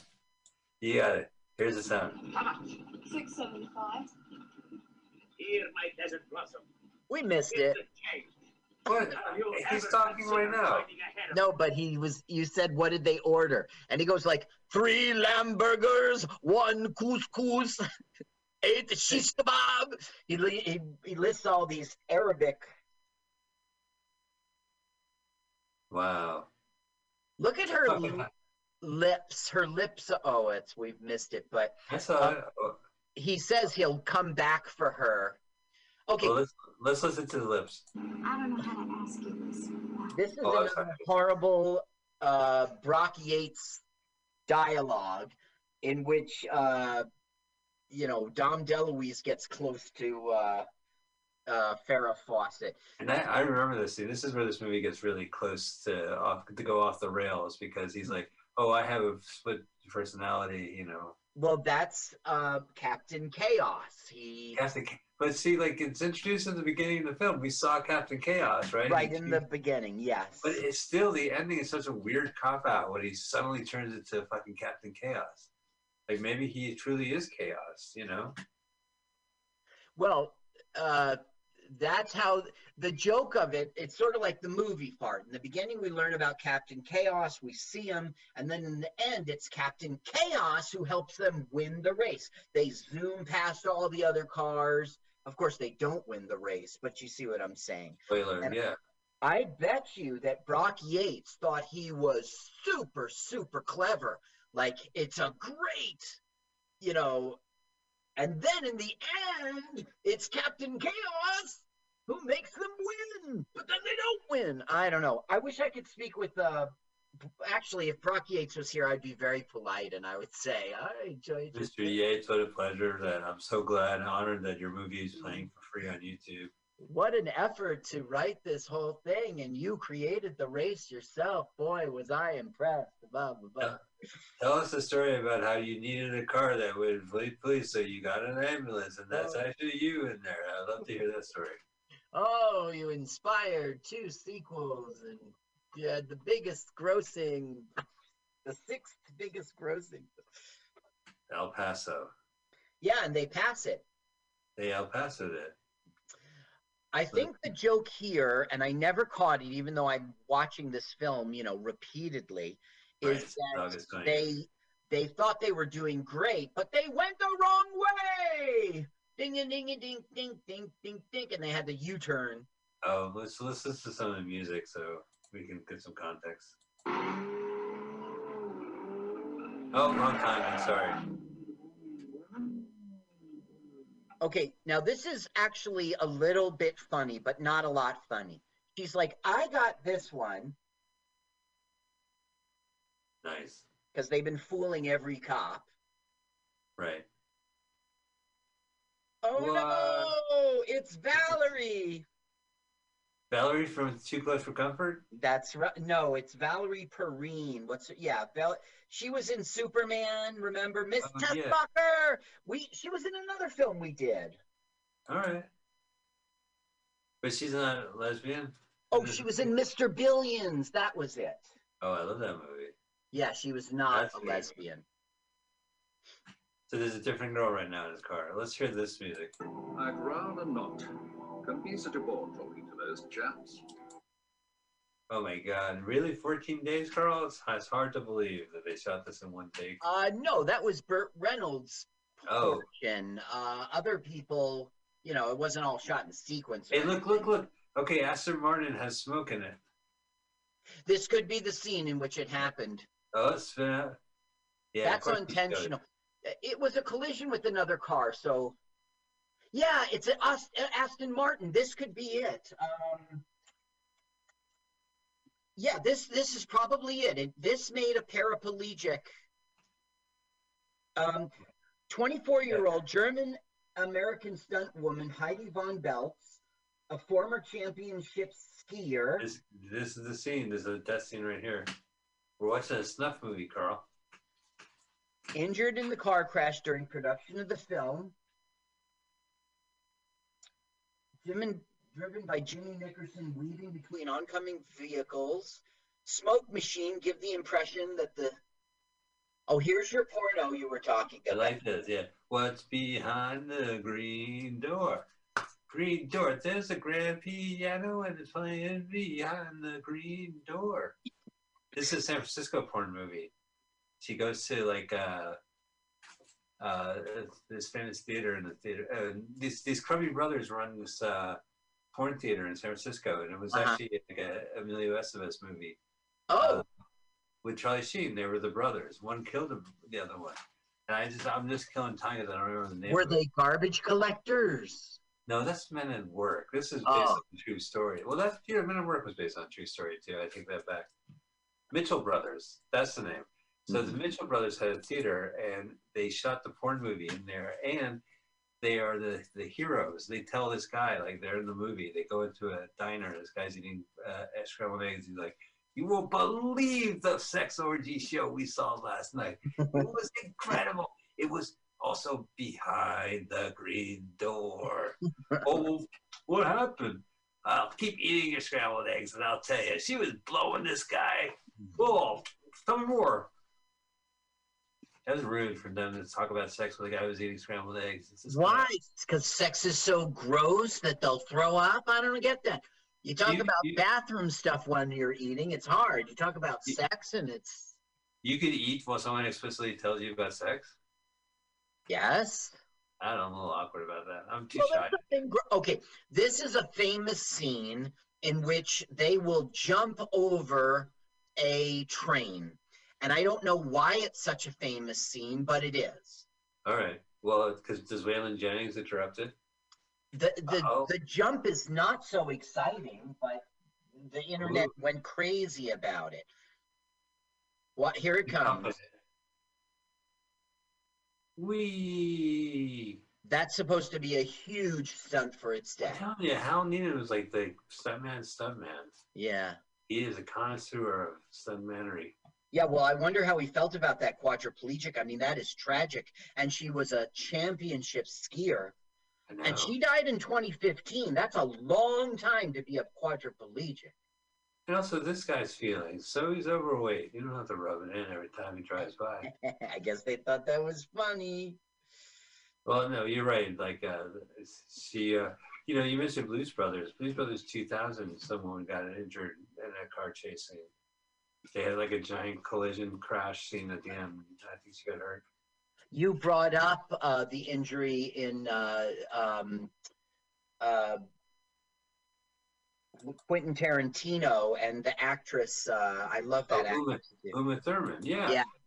at the end of Kill Bill 2, which is so crazy because it's like two hours into the movie and it's not a memorable scene other than the fact that she got seriously injured. No one's, she got a, an injury from it. Yeah. He made her do this stunt where she hits a tree. Now this is this scene is pretty good because it's I don't know it's it's interesting it's cool. They- can't none of them can get up the hill. It's just too steep and you saw all the racers going down. Right. But Jackie Chan's Japanese car has a secret weapon. It's a rocket. How secret is it? Look at the panel. It says rocket control system. Now look, they don't have a shoulder belt, just a lat belt. nice. Well, it is still kind of early. It's Now watch this stunt. Look, it really maybe it's being held by a chopper. It's really up there. so it's, you're saying it's not held by a chopper. They really. I, just- I don't know. It looks like it might be. If only I listened to the commentary track from the director, I would have an answer for you. Which you have listened to. Okay, here's the worst scene of the film. It's the dumbest scene ever. Um, there's a uh, uh, a fight going on. Uh, that that uh, Tattletales host is getting hassled by Peter Fonda. Heard comedy? and everyone goes for inexplicable reason to help. It, it makes no sense. Like they wouldn't do it, but but that's what uh, that's what Brock Yates wrote. It's too bad we missed that thing before because the cop yelled at Sammy James Davis Jr. and he goes, he goes, "Be quiet, shorty." And Sammy Davis Jr. looks at uh, Dino and he's like, "Why did he call me shorty?" And Dino goes, "Because you're small." Oh, yeah, well, that is some classic rip. M all. Yeah, but he did it so well.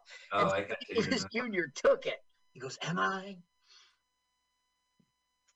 Well, Um, it's so just- off the cuff. That's why this movie is a classic, you know. yeah, great It's the spontaneity of this movie. Um, I want you to know. I just want to give credit to those guys who jumped over the train, the flat car. It's Yeah. Rick Aviles and Alfie Wise. Rick, I believe I can fly. Rick I believe I can touch the sky.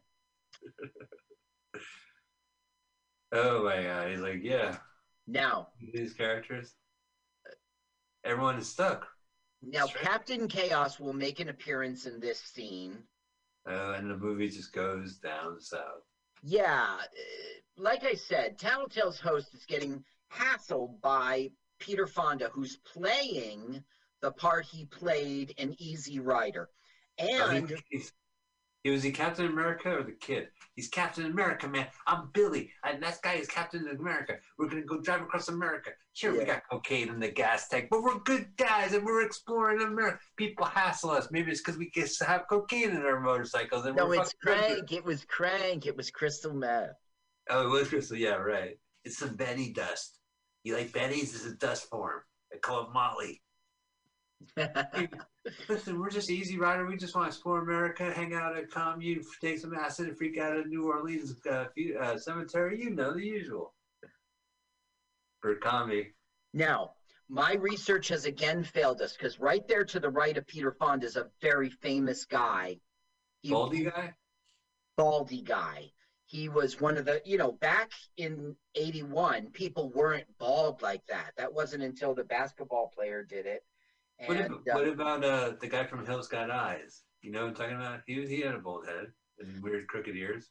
you might have a bald head and weird crooked, crooked ears, but the thing is, you and I, sitting here in 2020, look at him and he doesn't look weird to us. Yeah. People in 1981, he looked like a freak. You know, you just didn't do that. He's definitely out there. He deserves to be in this movie. We haven't put any of the audio on uh, Dino, Dino and Sammy. We've tried. Oh, here, you know, I keep rubbing it in. I'm sorry. Okay, here he's in trouble, and for some inexplicable reason, people will go help him. There goes Captain Chaos. Captain Chaos. Total ripoff of Captain Caveman. Come on. He's just missing a club. That, Now look, did the same thing. Why should they all go and help this guy? Why do they all go and get involved in the fight? Oh my god. Now, Yeah, this is where Hal Needham made that comment. Well, the round, yeah. Um, this scene is just to give Jackie Jackie Chan some. Uh, Reason to be in there. yeah. Now Roger Moore is a good sport in this, because he. You see, that's not very James Bond, right? To lose. He in, yeah. He was in Road Trip too. I think like, you know, once you're a Bond man, you can tweak your image a bit. No, I think I'm Roger Moore. I'm thinking of Roger Moore. Oh, he is Roger Moore. He is Roger Moore, Yeah. unlike Sean Connery. Yeah, Sean Connery kind of was able to do other roles besides. Look, Budweiser again. Maybe it is product placement. Well, or it was a coincidence that some place had a giant Budweiser sign. Oh, another Budweiser sign. What a coincidence. Oh my God, it's Liberty. It's Captain Chaos Captain doing all sorts of hero stuff. Ridiculous. Uh, there's Burt. I can't believe you punched Dino. Take yeah, I know. How's this for a roast? Wow, Burt Reynolds just did that uh, Captain Kirk move with the the two hands. Of the, uh, he probably learned it from Hal realistic Needham. fighting. when- Whatever. So yeah, he was. Burt Reynolds was in a, a '50s western on TV.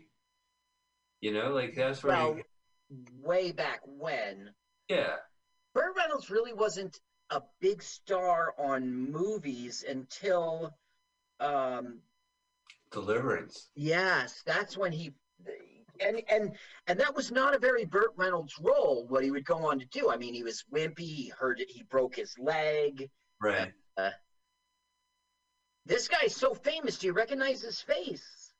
He looks like the Hills Got Eye guy. I know he's not. Oh yeah, isn't he like uh? I don't know. He was in a lot of movies like Mad Max and stuff. I I, I don't have Uh. it written down here, but I've seen Mad Max. I, I, Oh, I'm making a guess. I'm making a guess. It, he's he's been. You I remember this guy. Hey, that guy has something to do in this movie. Okay, so now the road's open, and they all can finally go.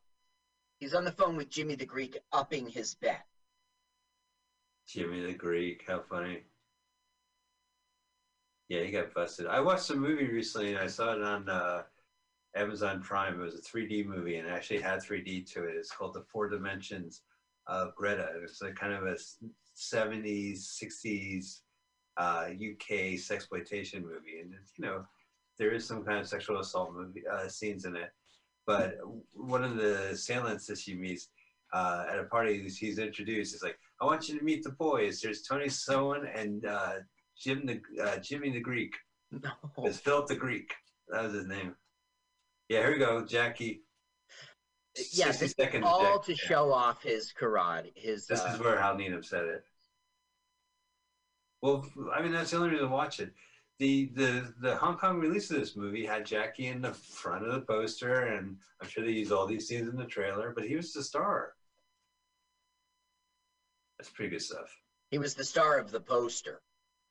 Yeah, he was the star of the DVD box I saw, or the DVCR. What was it? Remember the DCD? It's a weird format. Uh, Was it like a owl, like a size of a 12 inch record? no, that's a laser disc. Laser disc, yeah, laser. Yeah, I always hate that. You get really into a movie, you got to flip it to side B. that isn't true, is it? Yeah, No, it's double sided, like a record. A laser disc. is it was one sided. Okay, No, now. Captain, they're losing the race. They're upset about it, and and Burt Reynolds. Now Captain Chaos shows up, and they start speeding past everyone. Oh, just like in real life. hey, honey, let's watch the laser disc of Godfather too. Fredo, I loved you. I Now, always do. Laserdisc is the exact same technology as a CD. I don't know why it didn't take off. It was a digital format, and I don't know why it didn't take off. I mean, DVD, uh, Because CDs you had to did. flip it. He'll say like Fredo, I always knew you, and he'll be like, please flip over to side D. That is not true. I had a bachelor uh, laser disc player. It automatically dropped. It, it flipped it over automatically. So I Wow. my day. Pretty classy. Yeah. How do you want to watch Cannonball Run? It's on Laserdisc. We'll get to the Aston Martin. Remind me, I'll flip it to side B. Yeah. Because when the Aston Martin flips, so do you flip the. Uh, flip it over. Okay, now this is just the not prettiest part of LA you could ever choose. They're on their way to Santa Monica. Yay! I don't know who this actress is. She's a new girl. You girl. We saw it's the Bikini World, uh, which uh, also took place in Santa Monica and Venice Beach. But that movie wasn't a cheap. It was a, a kind of a weird '60s. Yeah, girl it was like we need a movie for the summer, and it had all sorts of. What was funny about that film is when it came out, all those, um, all the music in it was old news, you know, Right. and, and the, the Yardbirds had different members, and but it had very famous clubs. Okay, so now it's become a foot race, kind of Right. like uh, Talladega Nights. Yeah, but that was, but I, I never understood this. Was that brought up in the beginning that you have to park your car and race over? No. Now Burt Reynolds made everybody scrum. He made everybody get tackled, and Celebrity dog pile. Cap- Captain Chaos is about to win. Yes, but I wonder what happens, Carl. Don't tell me. Oh, there's Adrienne.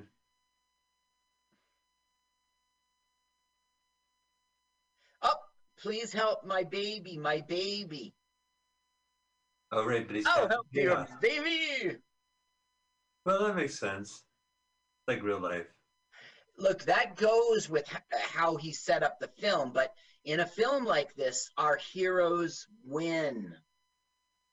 Well, he's Stop defending it. Stop defending it. It- it- they- I'm they're defending it. I'm They're defending- supposed to be a final battle, and then Movies are they do their contest, win, lose, or draw, Chaos. And then there's one surprise challenge, You pay to see a hero movie, wins. you go to the theater and you think it's going to happen, but oops, the wind blew the ticket out of his hand and then they lose. So, you know, it's the classic film noir. You're always going to die at the end of the film. There's nothing you can do about it. That's not what this film is. This isn't a classic film noir film. This is a Hollywood blockbuster. You know, suckers never win. Wow, look at look at Dom. Yeah. Good. Look at the people in the back. They're not even actors. They're like audience members. They're like, yeah. Hey guys, you want to see Dom DeLuise riff for 40 minutes in the sun? Captain Martin USA. Yeah, where the fuck did he get that shit? I don't know, and it doesn't make sense because he was Captain Chaos when he was a child. This doesn't go. He's like Bugs Bunny. I just pulled his out of my ass.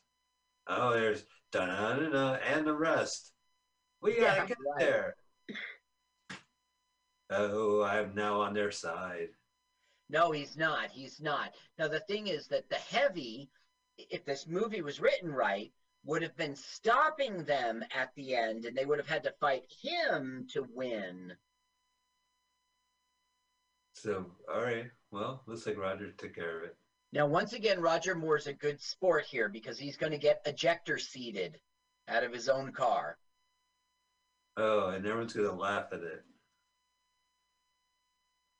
Ah, finally, I could smoke a cigar in public. Yeah, it's dumb. It's like, I couldn't stop the race. Well, how would you like a cigar, my good man? He goes, All right, I'll take something. And he smokes. The, it's dumb.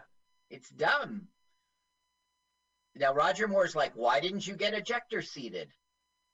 And then he goes Oh, and tries it himself. Oh, did Roger Moore went out there? Yeah, Roger Moore got ejector seated. What a good sport, because he's Yeah. usually, but I guess it's a comedy. Well, he was there. There was more, and then there was no more. Roger no The more. seat. Roger no more because the ejector seat. Get it?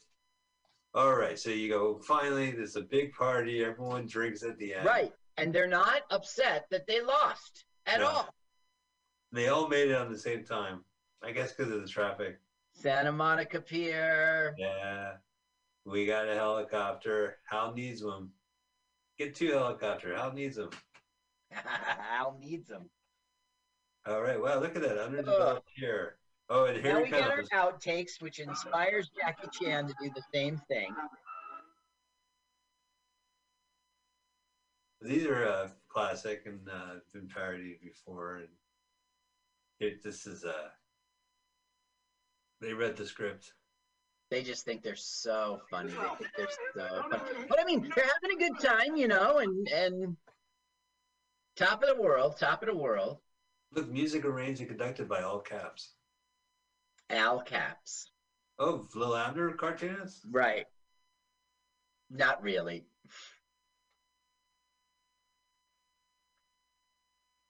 My best Al Capp's moment was when he was ribbing John Lennon. There's a great clip. I He- love that. Oh, you saw it? Yeah, he- we know. He's Al calling Yoko ugly Yeah, right to his face, and John Lennon's taking it. He's taking it. he was at the sit-in, right? They were in the bed. in Yeah. And Al Capp was he had a second career. He we're talking about the cartoonist for a Yeah. strip called Mhm. uh, Lil Abner, and Lil Abner ran for decades, and it's, a, it's very stylistically cool, and the language is cool, and he was known to be a satirist, and like schmooze are very famous among Jews because it's basically the way people treat Jews, you know, these schmooze and like it's a, schmo or whatever it's called, like the schmoo. it's a Jewish thing. It's like the guy you could kick around, you know, like so it's uh it's kind of cool to see in pop culture. He had a musical, Lil Abner, but he was also like this weird windbag columnist. Yeah, yeah, yeah. And he was like kind of conservative of his time, but he was also kind of like Morton Downey Jr. esque. A blowhard.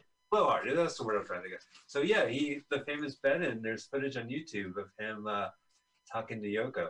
Uh, look at Terry Well- Bradshaw, finest thing.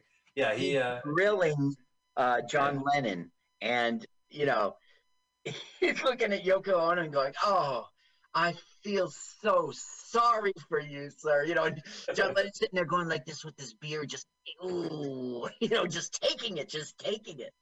Well, because I he was like he did this column like how women aren't smart or something, but he was like this weird, crude sexual harasser guy allegedly. That makes sense. That makes Yeah. sense. But yeah, he had a second career making writing these these documentary and doing these TV specials. Like Al Capp goes to the campus, you know, Al Campus. Really weird. Oh, here's all the great music, none by Jerry Reeds, Lou Rawls, Persona. yeah, Lou Rawls has a big hit, a big song in this. Behind the Green Door. It's it, Mitchell Brothers Film Group. Uh huh. Yeah, the, the Mitchell brothers themselves tell the story. So this is with Georgia. This is uh, another film from Georgia. It's a living. Oh my God, it's a living. And the movie. He's like, I'm just getting a paycheck. Ha ha ha ha ha. Fuck the audience. Ha ha ha ha ha. They'll watch anything. Ha ha ha ha. Why were you laughing? He laughed and you hit me. Yeah, Dino was laughing there. Dad. there's Hal. There's There's Al. Hal. There's Al. And he made himself the last moment. Yeah, that's interesting. What a interesting cameo. Yeah, the final scene in the movie. Carl, that was the final scene in the movie. What do you think of Cannonball Run? This film was a piece of crap. it's not even a film. It was ruined by me 1981, where Adrian Balboa went to clock it in, and the woman in the audience said, They win. I saw this movie already. And I wasted 80 minutes of my 10 year old life watching it. Who didn't care? There was car crashes, didn't care. Terry Bradshaw, the famous football player, my 10 year old boy said, Move, oh, Oh my God, is that Mel Tillis? I've been listening to him half my life. Didn't care. Dean Martin of the Dean Martin Roast and the Gold Diggers. I love that prenatally. Didn't even care. Those guys were rat packers. Oh Didn't my care. God. That's one sixteenth of the Rat Packers. You got Tito and Sammy. You just need Frank, Peter. Uh, help me out. Who else is in the? Rat? Uh, Dino and Sammy. Yeah, Tito. There Hey, were Tito. others. I don't know. I don't know. That was before our time. Oh my God. So, uh, Carl, it wasn't much of a movie. It was a huge success. It's contagious laughter. People love to see the outtakes because Burt Reynolds laughs, and then guess what? Dom DeLuise laughs, and guess what? They all laugh. We're all laughing. It's hilarious. Oh, it's hilarious. Well, thank you guys. Uh, if once Cannonball Run 2 hits YouTube, we'll do that movie. And then we'll have the trilogy taken away. And then we can put it on Patreon. And people can pay $5 to hear us talk over Yeah. Cannonball Run, Cannonball Run 2. And then six years ago, Speed Zone. We did The, over two. the Crappeterian collection. the Crappeteria collection with commentary over the commentary. Yeah, I was kind of sluggish at this point. I had to wipe the goo off my mouth, and I didn't want Carl to see. So I was trying to distract. Oh man, disgust. Carl. Oh, what? That was a motion picture. There were Yeah. pictures they were moving. It was a Sorry, audience. Sorry, audience. well, next week, and we had mentioned this movie earlier. We were just kind of jumping all over the places with movie suggestion. I had suggested a movie previously, Vincent Price, Vincent Price. where Yeah. he gets possessed by a demon. I don't remember the title, but we're going to do that movie next week. Uh, it was Diary of a Madman, and I think it was 1963. Okay, here's the trailer. I am Vincent Price, and I'm going to turn into a wicked monster. And then there's going to be great special effects, and my face will change. Uh, actually, Vincent, you're possessed by a demon, and so just pretend the demon's in you, okay? And go. Ah, I'm possessed by a demon. I'm Vincent Price. In a world where Vincent Price is in a horror film. Right. In a world where Vincent Price is a horror movie where he turns into the demon, there's no change or special effects because it's a ten dollar budget. Ah, I'm now the demon. Oh, oh, oh, oh. Ew, I'm the demon. Well, now I sound more like Vincent Price. No, I don't even. Vincent Price. I can now. I sound like Peter Lorre. I can't do it. I, I know what you're going for, though. I can hear it. Oh, I'm my getting mucus. Dairy of a madman. Oh, I must be lactose intolerant. Dairy, of a madman. Dairy of a madman. I, but I can't stop drinking it, even though I'm getting snotty. It's ridiculous. My skin's puffy. Dairy of a madman. Why is he drinking it? He's lactose intolerant. That's mad. Well, ladies and gentlemen, that has been the trailer for our next week's movie. and it's a horror movie, and it's going to be airing around Halloween. It's going to be a Right. horror-able. Yeah, what a what a horror uh, honor uh, that doesn't rhyme. Able. Carl, uh, any uh, where can people see you in person performing? Uh, yeah, not in this world. Uh, Alright. CarlSucks.com. If I'm doing something, I don't know. It's there's no there's no bookings. I was just at the Flamingo Club. It was a strip club, and we were in the parking lot. Right. That's the Oh. gigs I get on weekends occasionally. Nothing's going on. I heard you're a good stripper though. Everyone in the parking lot and gave you mm. like four stars. I I went home with 46 bucks that night in singles. Well, yeah. I got letter- tipped. I got tipped. You know, when they, when you make it rain in the parking lot, it leaves little puddles. oh, on that note, I think we should end our show. Uh, that has been our show, ladies and gentlemen. I hope you enjoyed Cannonball Run, and I hope you enjoyed watching it again with us talking over it. And uh, Better. We'll, we'll, be, we'll be doing that next week with the Diary of the Madman. Uh, a man, Diary of the Madman with uh, a Diary of a Madman. Is it a man? Diary of a Madman, and I think it was pretty expensive to do because it starred Vincent Price. Oh, very pricey picture is what you're trying to say. It came with the price. This movie. Yeah. Yeah. His fee, his fee. Yeah. That's Uh, the Vincent Price. The Vincent. All right. Well, thanks so much, guys. I hope you enjoyed the show. Uh, thank you, Carl. What a pleasure. Thank you, audience. We'll see you next week. L L double double A A F F L L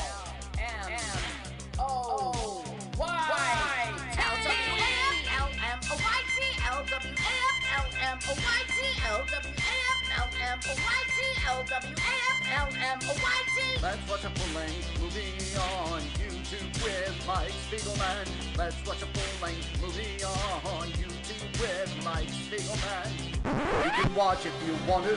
You can slap Spiegelman's behind.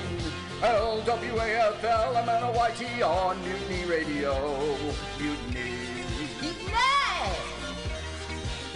It's pronounced mutiny. Mutiny! It's it's pronounced mutiny. Mutiny! Oh, my turnoffs are guys who say mutiny. Mutiny? Well, let's watch a full-length movie on YouTube with Mike Spiegelman. Mike Spiegelman. Oh, Mike Spiegelman. Mike Spiegelman. Oh, Mike Spiegelman. Hey! Mike Spiegelman. Mike Spiegelman. Mike Spiegelman.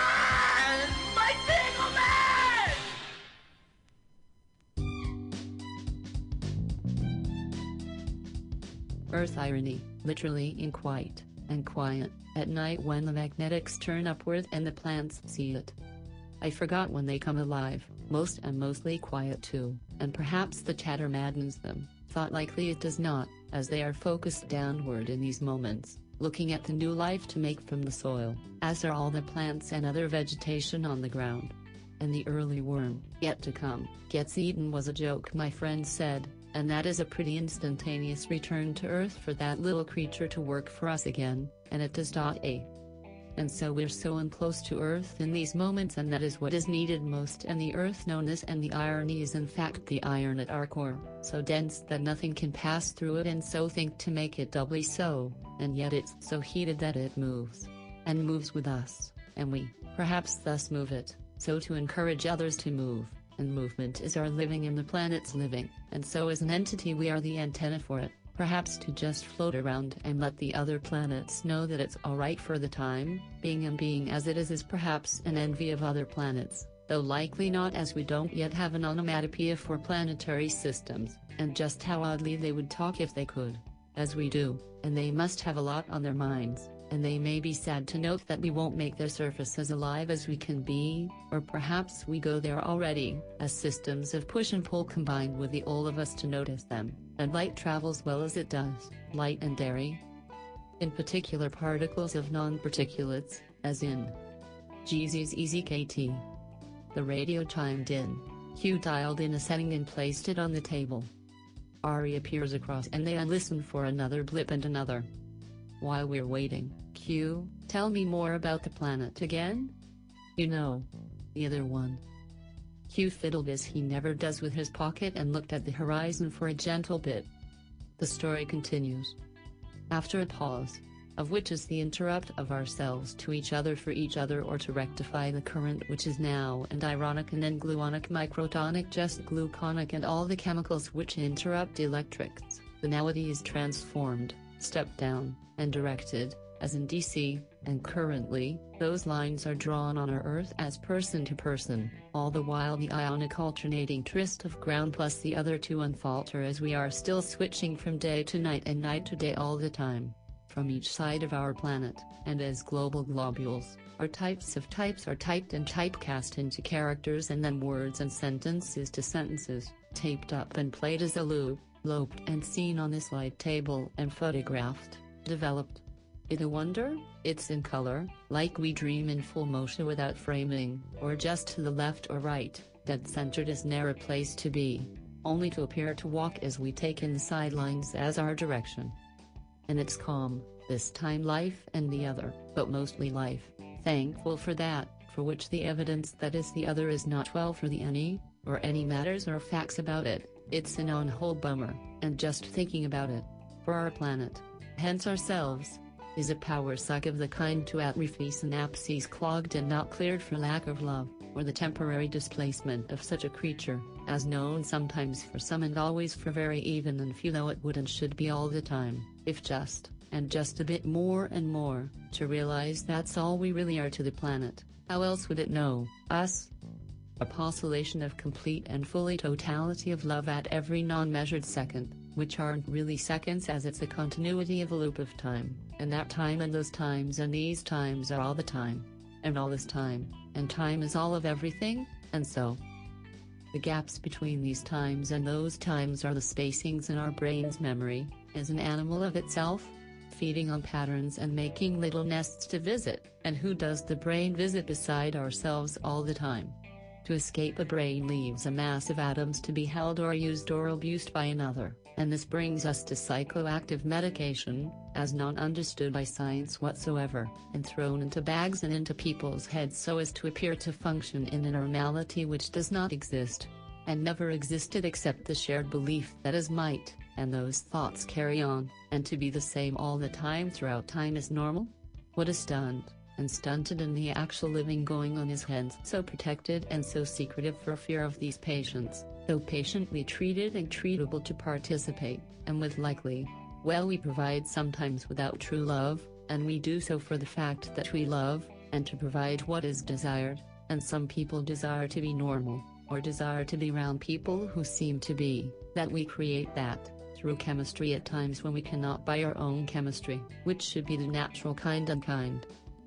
If there was any medication which has trodden our supply of chemicals it is those that maintain a presence in water, mucking up even an odd electrics when it should barely pass through a distilled or purity of such a combined gassed set of particles, as friends. Water is our first friend, after the electrics of course, and water is so good a friend, that wherever it travels it maintains a body, as it maintains our body, and bodies of, multiplied. And the electrics are for our brains and our hearts, which do not contain water, and the heart is our blood and the brain are our very slight and unsighted boxes of chemicals, in a shop tinker and drive ourselves around as desire, and what is that desire besides and alongside the desire of others, and our planet, again and again and again. The same message. Love and be alive, although it's much simpler than that even and not odd at all. That is the flip side. The return, when you give back, to ground, and that is our cycle. Precipitously, the water too, cycles, and the skies try and clean our muckery and divide out our messes into minerals, which are then rock, make their own lattices and settle down, and run through the stream beds for the fish to turn all sorts of iridescent colors. Perhaps so they can get laid and perhaps it's so they can be seen by a bear and eaten, fruitfully. And so we're in cities now, which is good, though the ground which helps us travel fast near lets us travel with full effect of our purpose. With a bit of waste and more and more of that as we put the earth on hold, like a cell call that we're barely listening to as we drive to a place we believe will make us happy, or make us a collection of papers and things to make us happy, and they do, and they make us. And it's not by choice. Although choice brings us to it, at least once, and once was all that was required for the particular loop of tape to start. And we're still in in this night, and many things could be said about the air, and our conditioned conditioners, and how the water hangs about, or perhaps the fog which sometimes rolls in by the bays who allow themselves to populate with the people who desire such a climate. And it is people, through dreamery, at least somewhere, no, that create our weather and here in San Francisco we're known for it, in pictures and pictured, and thought carries us so far, that very truly a visitor who expects fog will get it for that morning they expect it so purely and honestly. We know that is the time, perhaps he should be a weatherman for that instant, unpaid and absolute, but who would believe him and who would we call and how would that change the weather? Perhaps it's good that those paid never get it right. And Q grinned a bit at Arya. Yes this was coming from the radio, and they just listened for the bits which rolled to a meter, and the tonality of the voice and the tap-tap, in key keyed and not too keyed up to deliver a purity, as in our sans and just why did we think that? Sans. To oh, know it must be thinking of something else. Q tapped the boxy metal and it carried on. The consciousness, known in vocality is our place to keep a voice which is true by either its gently honesty or its voice so pure and truthful that it cannot be heard or only as an idea, a continuous idea which to say it so is too complex, but honestly it's the truth which moves each electron and in our synapse makes it fire, because that is its choice, option key as it were, the one you have to know about to tap it out on a keyboard, with shortcuts to get you there on demand and faster than anybody else, because you know and it provides a continuity to keep and love in continuity and ever and onward, etc. Dot. 44 lines this time about, and that's half the other and twice the space, as spread and out and about it all the time that this is that and the other are continued and continuations.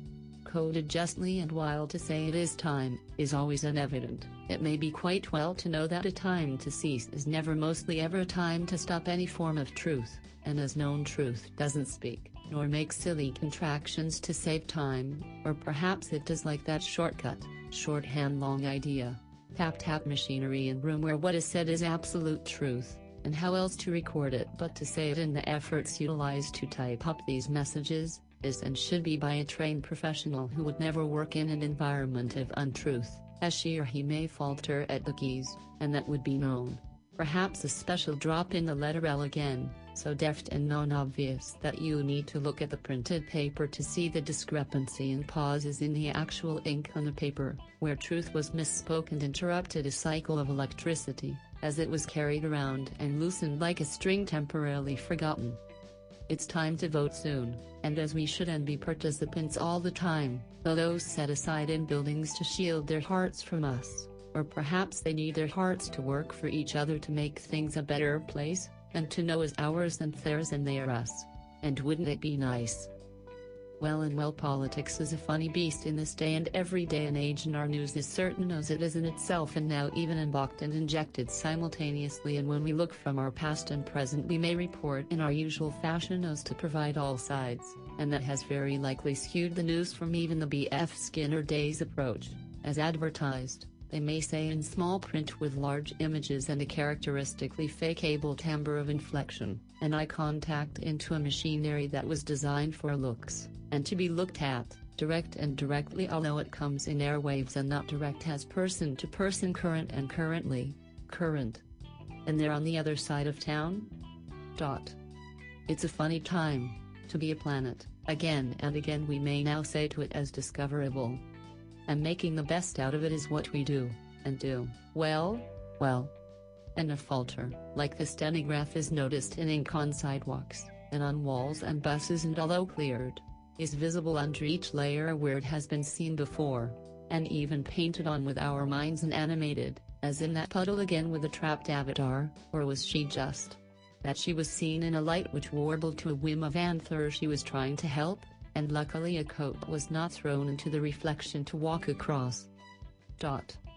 And, as with truth, like the random number collector from a computer system, the content which is driven off its generator is weighable, and by the creator whose mind may tire of a particular topic, or perhaps it is the listener who tires, or cares as much as the author gives to each present and presently electrically observable atomic lattice of creaturity? This has been AquaQ from the labs of Isle of Man and a continuation of continuity, as it were, and brought to you by the letter L, in a timely piece of time piece piecery of the kind that lays down, chips. The list goes on and this rhymey punchy bit at the end is just the next bit's beginning. Well, it's 111, Menu table minutes of a past tense little side alley in the unspoken tangent which was a clubby club frequented with a pair of headphones in a mass in separation and a perception of separation until interrupted noisy silence, and the visual is slightly painful in these moments to hold and tap about, and that is how we cease for a brief fired second. And time as materials. Here we go. Perhaps the editor would be, now and in kind. AquaQC3W.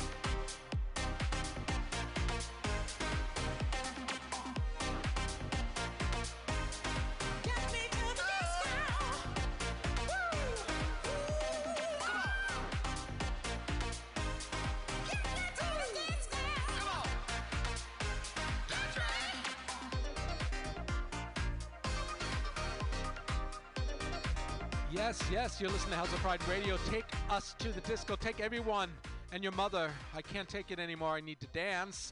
Uh, we're listening to the Club Jumpers remix of Trey's Get Me to the Disco. And I think we have 'em, uh, one half of the famous duel with us on Pride Radio. Dan, can you hear us?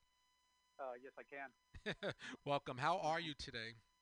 I'm doing great. I mean, I, I guess like everybody else, right? Just being in quarantine. I guess this is a great song that Treg just uh, put out. I mean, it works perfectly what's going on right now.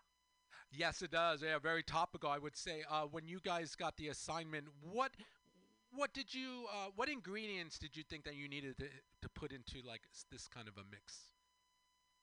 Well, you know, I was, you know, I would talk to the artist and I always ask him, you know, ask them,